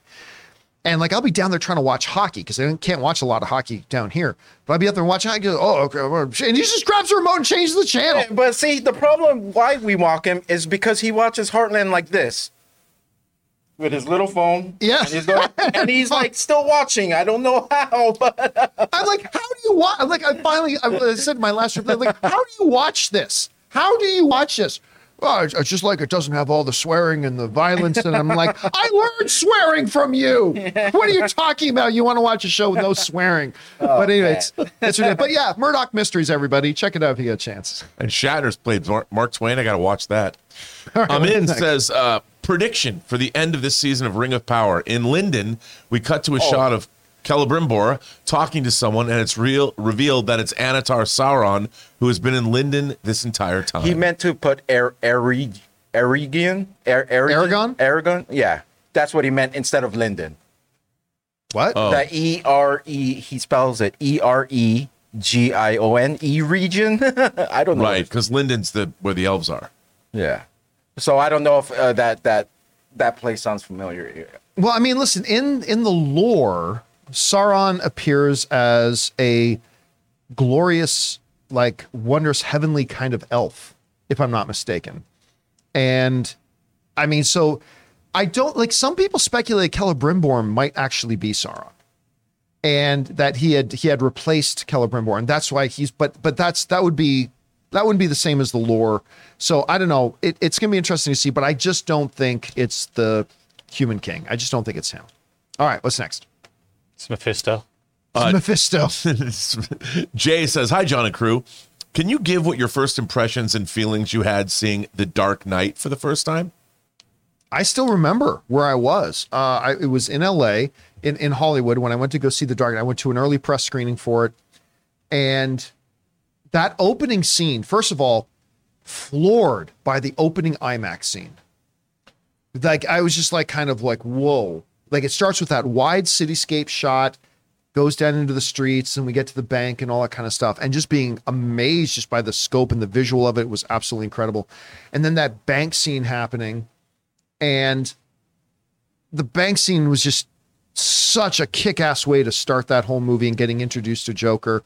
Uh, yeah, I was I was floored by it. I was absolutely floored by it. I, I, because I, saw it in IMAX because I wanted it because it was shot in IMAX the first time. You know when the movie really got me was the scene where every all the the the Gotham criminal underworld is having that meeting to decide what they're going to do, and the Joker walks into that meeting, Oh yeah, making the pencil disappear and all that. I'm like, okay, this movie's next level. and our boy Michael Jai White is in that scene. He's there. Uh, it's, I mean, the whole that whole sequence is just the best. so good. When he leaves the two in the room and says, "Hey," and gives them, I think, both of them knives, and says, No, no, it gives them. I think It's it's a a broken cue- poker key yeah. or pool cue. "All right, Yeah, right, right." That was so. Now, dope. unfortunately, we only have one position open. it's like, oh my god, and he's they didn't brutal. have to show anything. They didn't need to. You just had to. You just heard it's like, oh man, that was brutal. so good. All right, what's next? Sub McShave says New York Comic Con is next weekend. I think it's this weekend. Are you excited about NYC Comic Con news? Uh no. Come on, John. But not no- even the Mario Brothers. No, no, no, well, no, no, wait a minute. I am I'm very, I am curious. I'm curious about that Mario Brothers trailer. I am, but I, I, I always. Actually, Taylor, can you look that up? When does New York Comic Con have? Because I thought it was this weekend, but maybe it's I do next. too. It But- says it's Thursday, October 6th through the 9th. Okay, Those are so it's two this days. weekend. Weekend. Oh wow. So I always find myself never paying attention to New York Comic Con, but always pleasantly surprised when I hear the different pieces of news coming out. So am I excited about it? No, because I'm really not thinking about it. But we always get some good tidbits Yeah. out of there. I like I don't think we're gonna get the Fantastic Four cast announcement added or anything like No. that. But hey, listen, I wouldn't put it past Disney and Marvel to drop some big news from LA while New York City Comic Con and while Warner Brothers and other studios are trying to drum up a bunch of interest, then then Marvel drops some big honking news Yeah. to steal the headlines. Uh, uh, and there's always a chance we might get spoilers from action figure reveals. I don't know. Like, Oh, Yeah, that always I mean, happens. it's Yeah. a big deal. Yeah. Always happens. Yeah. All right. What's next? Orlando Orego says, "Hey, John and company, could Bros be successful in the next couple of weeks? Maybe the word of mouth could help it." That's never happened once in the history of mankind. I mean, this is the idea of, I mean, listen, a movie makes the biggest chunk of its money in its opening weekend. Now, in history, there have been a few out of the tens of thousands of motion pictures, there have been a small collection of films that have reversed that trend. Um, uh, the first Avatar was one. Uh, the next best example I can think of is The Greatest Showman. Oh yeah, You know, The Greatest Showman was one that, and if you just went by, went by its opening weekend, you'd think that movie was going to be a failure, but it it kind of just did this. And and I can't remember Taylor if you can look up what the final worldwide box office for The Greatest Showman was, but it was it ended up being an impressive number when at first people were thinking like oh this movie's going to make like 200 million bucks when it's all said and done but it did a lot better than that but no do i see bros becoming a hit at this point no but if it's as good as all y'all are saying it is i can see once it's on home video and all that kind of stuff becoming uh, a treasured one of those treasured movies what do you got there taylor The Greatest Showman uh, had a worldwide total of 435 million against a production budget of 84 million. 484 million. And what was it? So it should say right there on the page what its opening weekend was as well. I'm, I think it was Domestic opening was eight million. Eight million dollars, and it went on to make. That see, that's that's a insanely rare, insanely rare. All right, what's next? Al Renshaw says, I would rather see them do Mr. Freeze or Court of Owls in a Batman sequel. I would prefer them over Joker. I, I gotta say, John, I would like that too, because I just want to see something different, mm-hmm. something new. Well, Court of Owls would transition nicely, right? Like because Into- it's just like, oh, we thought we got to the bottom of this, and the rabbit hole goes deeper. Yeah. Yeah, As an option. But I will say this though: Court of Owls has been seriously overused the last few years. Like Yes. every Batman iteration, even Harley Quinn has done Court of Owls. Right. Of course, in Harley Quinn, it's a big orgy party, but still, even Harley Quinn, the video game is doing Court of Owls. Like everything, uh, Gotham did Court of Owls. Like everything does Court of Owls. Look, at the end of the day, it really doesn't matter which villain they choose. All that all that it matters is is how well do they write whatever villain they have. Yeah. You can make it the Joker, but it won't mean that it's going to be any good. Like again, I, I go back to this a lot, but one of the the greatest villains in comic book history is Victor Von Doom. They've done him three times. Has that ever made a movie he's in any better? No, it all depends on how they write the character. So Yeah.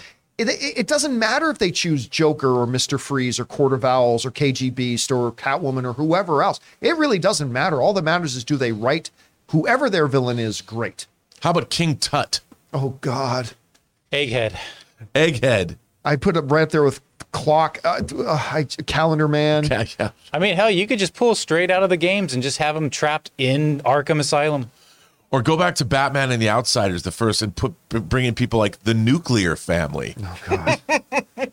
Oh God! They were Wow, bad. the Joker laughed. That Yeah. sounds funny. yeah, I never even. All right, what's next? The Nuclear Family.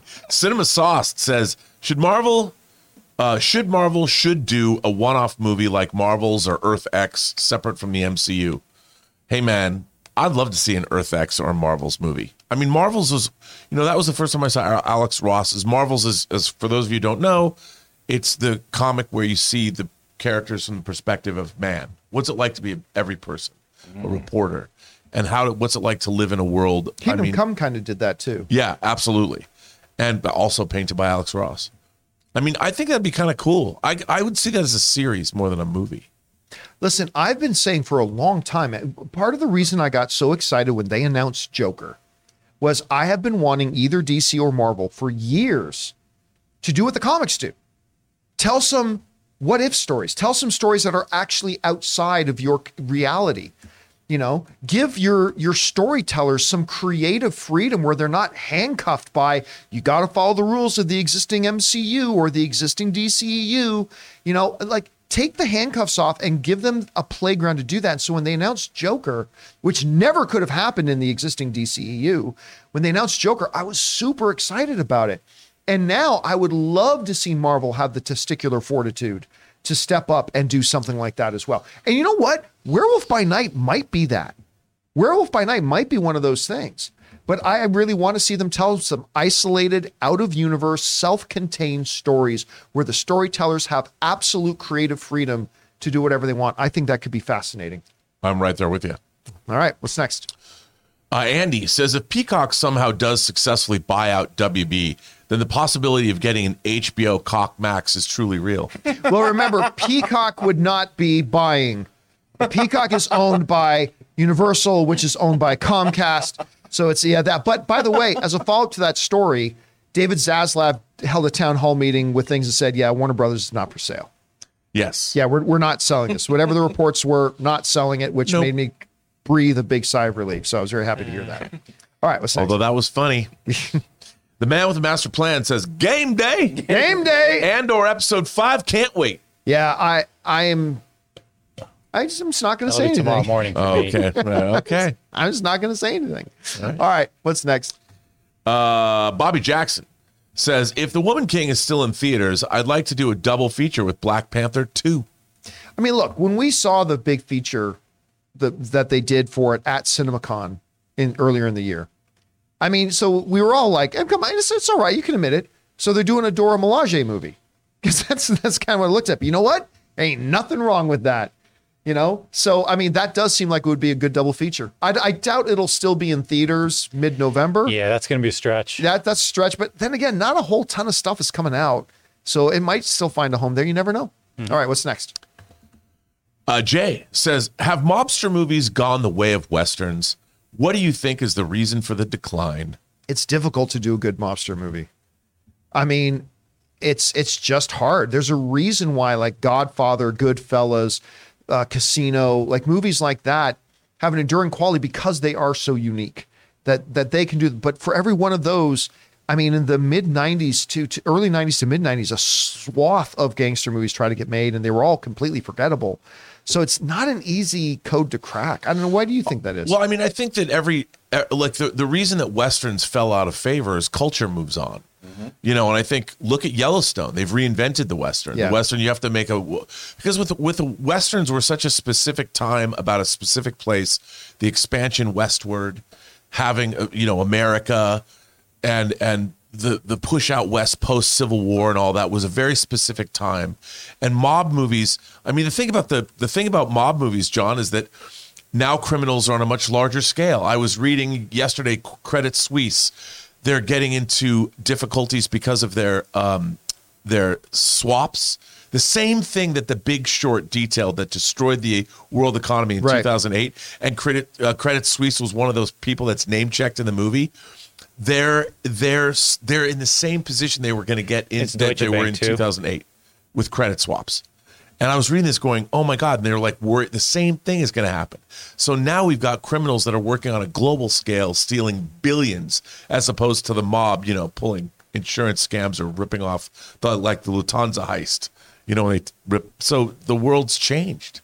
And unlike westerns too, the mobster subgenre is kind of what makes it more difficult is how many stories are there to tell Right. that isn't about somebody ascending to power and then trying to hold power. I mean, that in its core is kind of like the nature and the base of almost all yeah, mobster. yeah. And now, I mean, the or mob, movies. like the Italian mafia, is different than it was Cosa Nostra. Now we've got drug cartels, you know, that are fighting wars across the border, whether it's in Juarez or whether it's in I think Tijuana. I think that's why you have successful series like Narcos now. yeah, absolutely. But I was going to say, like, so much like Mandalorian is a western It's that a is dressed up as something else. Things like Sons of Anarchy, in many ways, are a gangster, Totally. gangster kind of thing, but in a in a Shakespearean kind of uh, garb. So it's still there, but again, it's a tough nut to crack. And Deadwood was a perfect merging Yep. of Yeah. both genres. Of- Yes, of it both- really yes, it was. And was so great. they haven't really gone away. yeah, What was the last mobster movie that was came out? Was it Irishman? Well, Irishman, that was probably the last high profile. and then the. Johnny Depp one where he plays the I- the Public uh, Enemy. Pu- no, uh, or was it Gangsta Oh, Whitey no, no, Bulger, the Whitey Black Bulger, Mass. yeah, Black, Black, Mass. Mass. Black Black Mass. Mass. Oh, okay, never Yeah. mind. Yeah, that wasn't so Squad. great. Yeah. No. Black Mass wasn't It so wasn't great, great. but But right. they haven't gone away. They're still making these, you know. yeah, but just not like in hype. and it comes in Like high volume, cycles. yeah. Yeah. All right, what's Xander next? says, "Do you think Amazon should have tried to get more of the rights in order to create the Rings of Power series?" Coulda, shoulda, woulda. I mean, I, I don't know. It depends on how much they wanted for it. Look, they they end up having to spend a lot of money on the rights that they felt that they needed to tell their story. And at the end of the day, that's all that really matters. I yeah, I just think that the story they're trying to tell, by definition, when you're making Rings of Power over the space of decades, you're locked into the fact you can't you can't wait. Whoever's going to start making those rings, you're not going to detail 70 years of life in Middle Earth waiting to get those rings made. It's just, I think the story they've tried to tell inherently causes them to compress things and it, it moves them away from Tolkien's lore by design, by necess- necessity. You know, you can't spend a, a, a, um, a thousand years telling this story.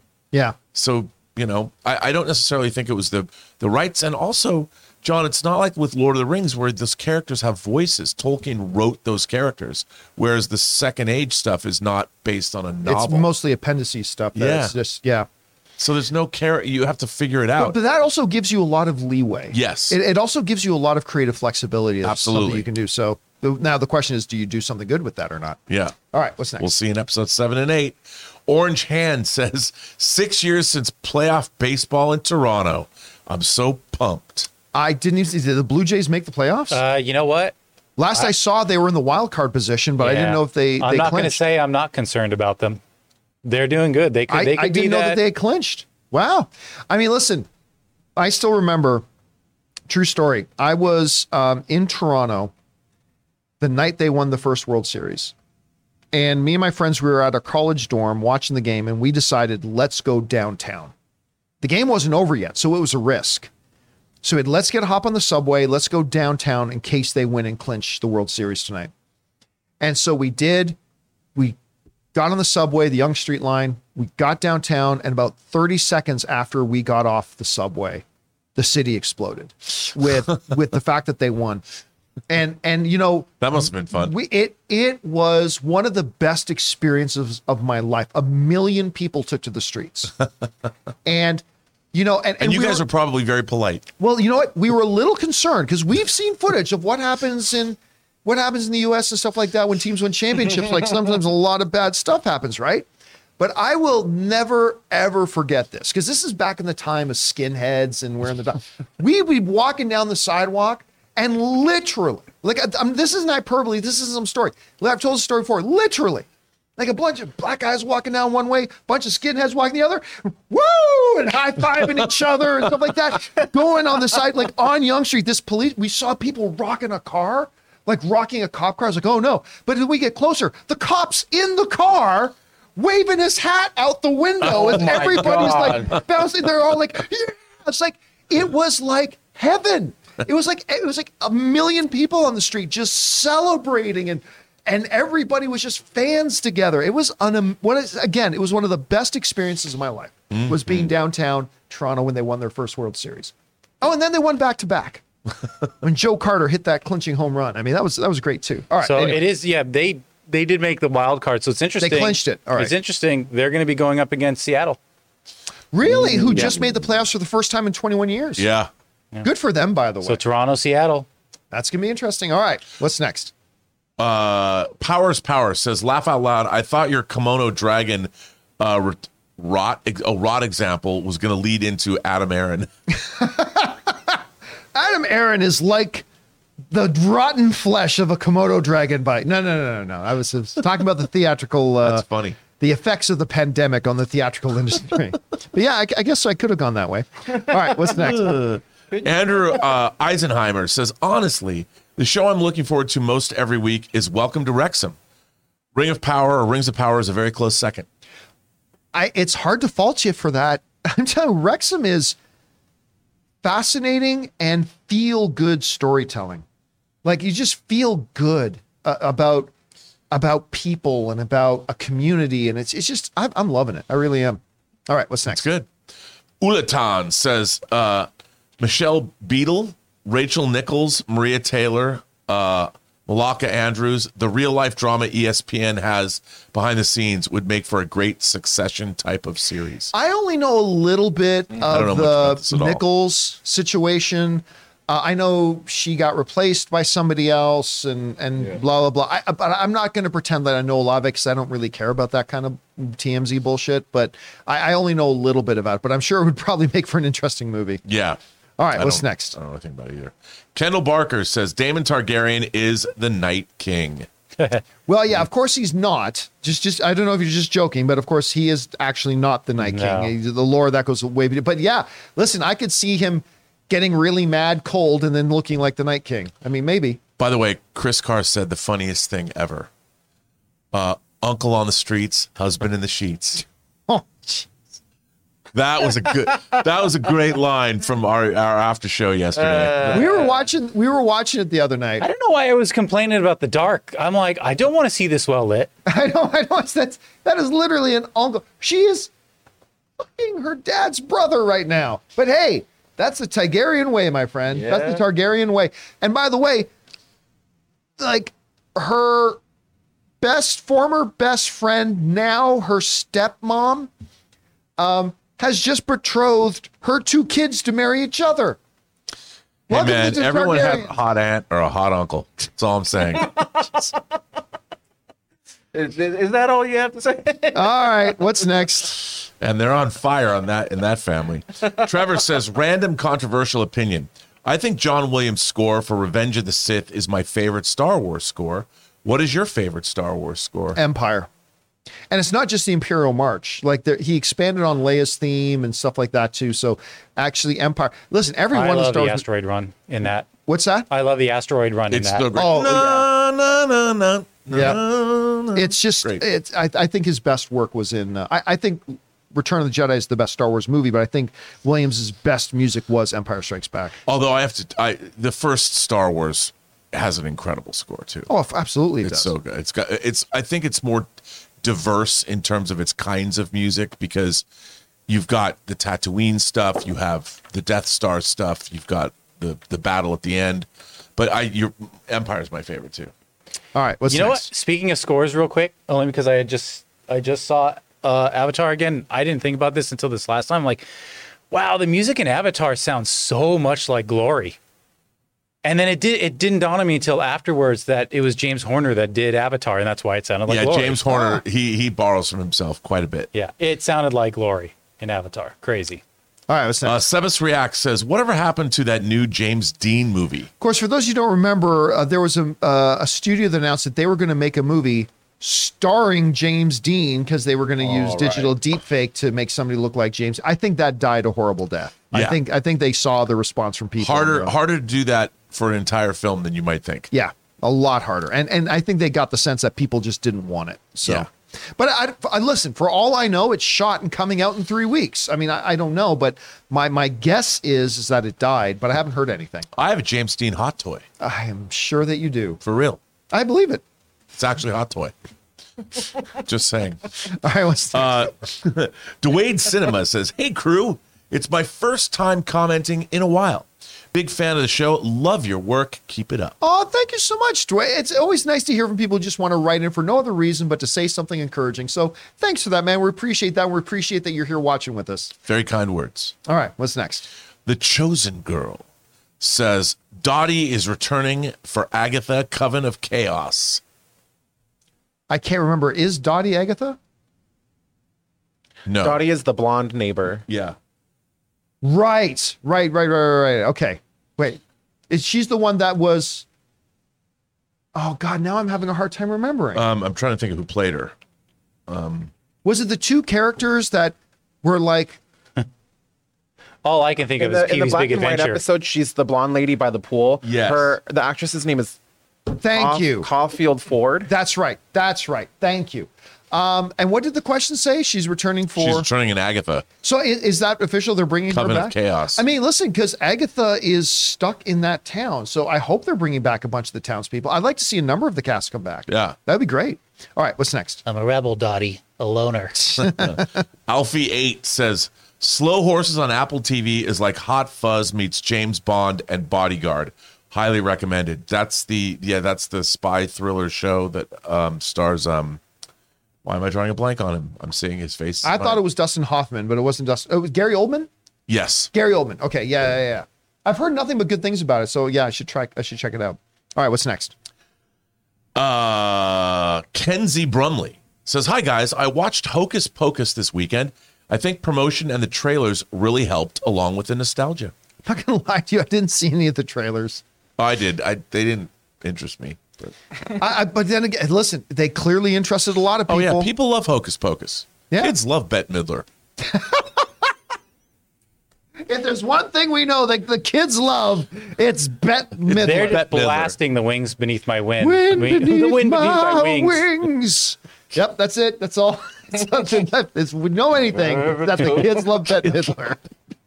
all right, what's next? I love Bette Midler. I don't want to sound like a mocker. I love Bette No, Midler. I did. The kids. Do Fine, fine. you?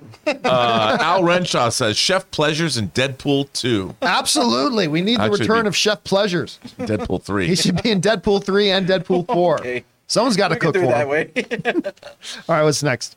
Uh, Spoofaman says, excluding Robin, any favorite Bat family members for Batman 2? I, I really wouldn't be opposed to Jean Paul uh, to see Azrael. I mean, because that that Azrael, if done a a certain good way, idea. fits very well into that type of a dark world. You'd have to change a couple things, obviously, but I think that would be a nice fit. All right. Yeah, I would say Thomas Wayne, but that wouldn't work. All right, what's next? Uh, A. Marcellus says, I should thank Phase 4 for being so lackluster with shows. It forced me to go back to non superhero stuff. I caught up on Breaking Bad, Better Call Saul, and Yellowstone are next. Well, hey, listen. The wonderful thing about the different types and genres of shows that are on TV these days is you don't have to pick. I mean, it might take some time, but we get to watch and enjoy and celebrate the genre kind of stuff and the more dramatic kind of stuff all at the same time. We can watch and love them both. But yeah, if uh, if certain shows not really being for you have left you somebody who's going, well, I, I don't want to watch that, so I got nothing to watch. Well, I'll try this. Then that's probably a good thing too. I'm just happy the Great British Bake Off is back. I have still I never noticed seen a single episode of that. Dude, it's the greatest show. Everybody talks about It's- it. it's- Everybody talks about the Great British Bake Off. I've never seen it. It's the best. Where is it on? Is it on It's Netflix? Netflix. Uh, and they you know do what? it week. They do it weekly. I am Yeah. going to this afternoon.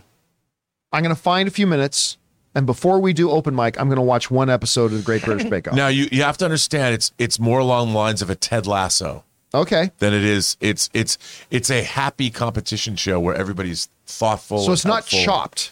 It's it's not No. like okay. Oh no, no, one's no. really backstabbing. Although there was one season where I'm pretty sure someone didn't put took something out of a freezer on purpose, but then she got canned, so it doesn't matter. Yeah. All right, what's next? Uh, Orlando Rodriguez says, "I think Feige made a deal with with Crossroads Demon, and now is actively looking for Sam and Dean Winchester. I believe that explains why the MCU quality is down after ten years. I think John will get this. Okay, I do, but uh, this reminds me of something. I'm glad you brought this up because somebody, the biggest missed opportunity that CW had, because the the two stars of Supernatural, Jensen Ackles and Jared Padalecki, right?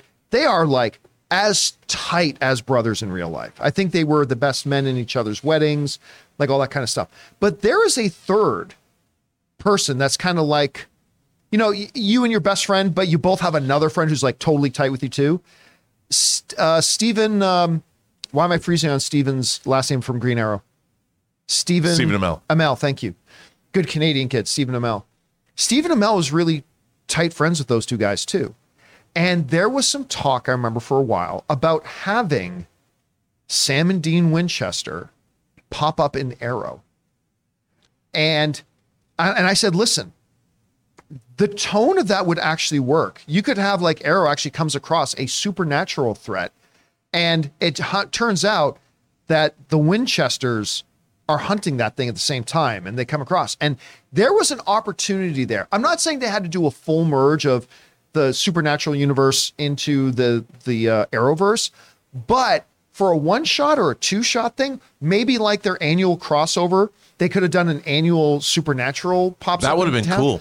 I think that was a huge opportunity that they missed. I thought that could have been really, really fun. Is this Crossroads Demon? Is this supposed to be like a play on like the Robert Johnson? He sold his soul at that Crossroads. Well, so yeah, in a in in the world of supernatural, there's a ritual you can do to summon a crossroads demon. You can go into a road, you bury this thing in the ground, and then at I think at midnight, a crossroads demon will appear. He can grant you basically grant you a wish, but there's then a, you sign a contract and there's a ticking clock.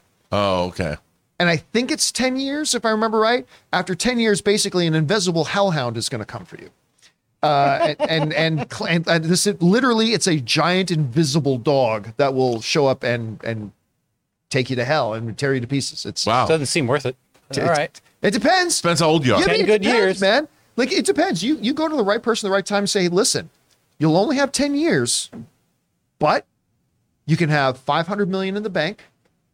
You can have mansion in your four favorite countries and you could be world famous and you will live high for 10 years. Like you're going to go sometime anyway. But here's You- the thing with that with the deal, it's supposed to take you to hell and then you have an eternity of suffering. Right, but but that's the thing about humanity. We are such instant gratification people that I believe there are people in real life who would take the deal.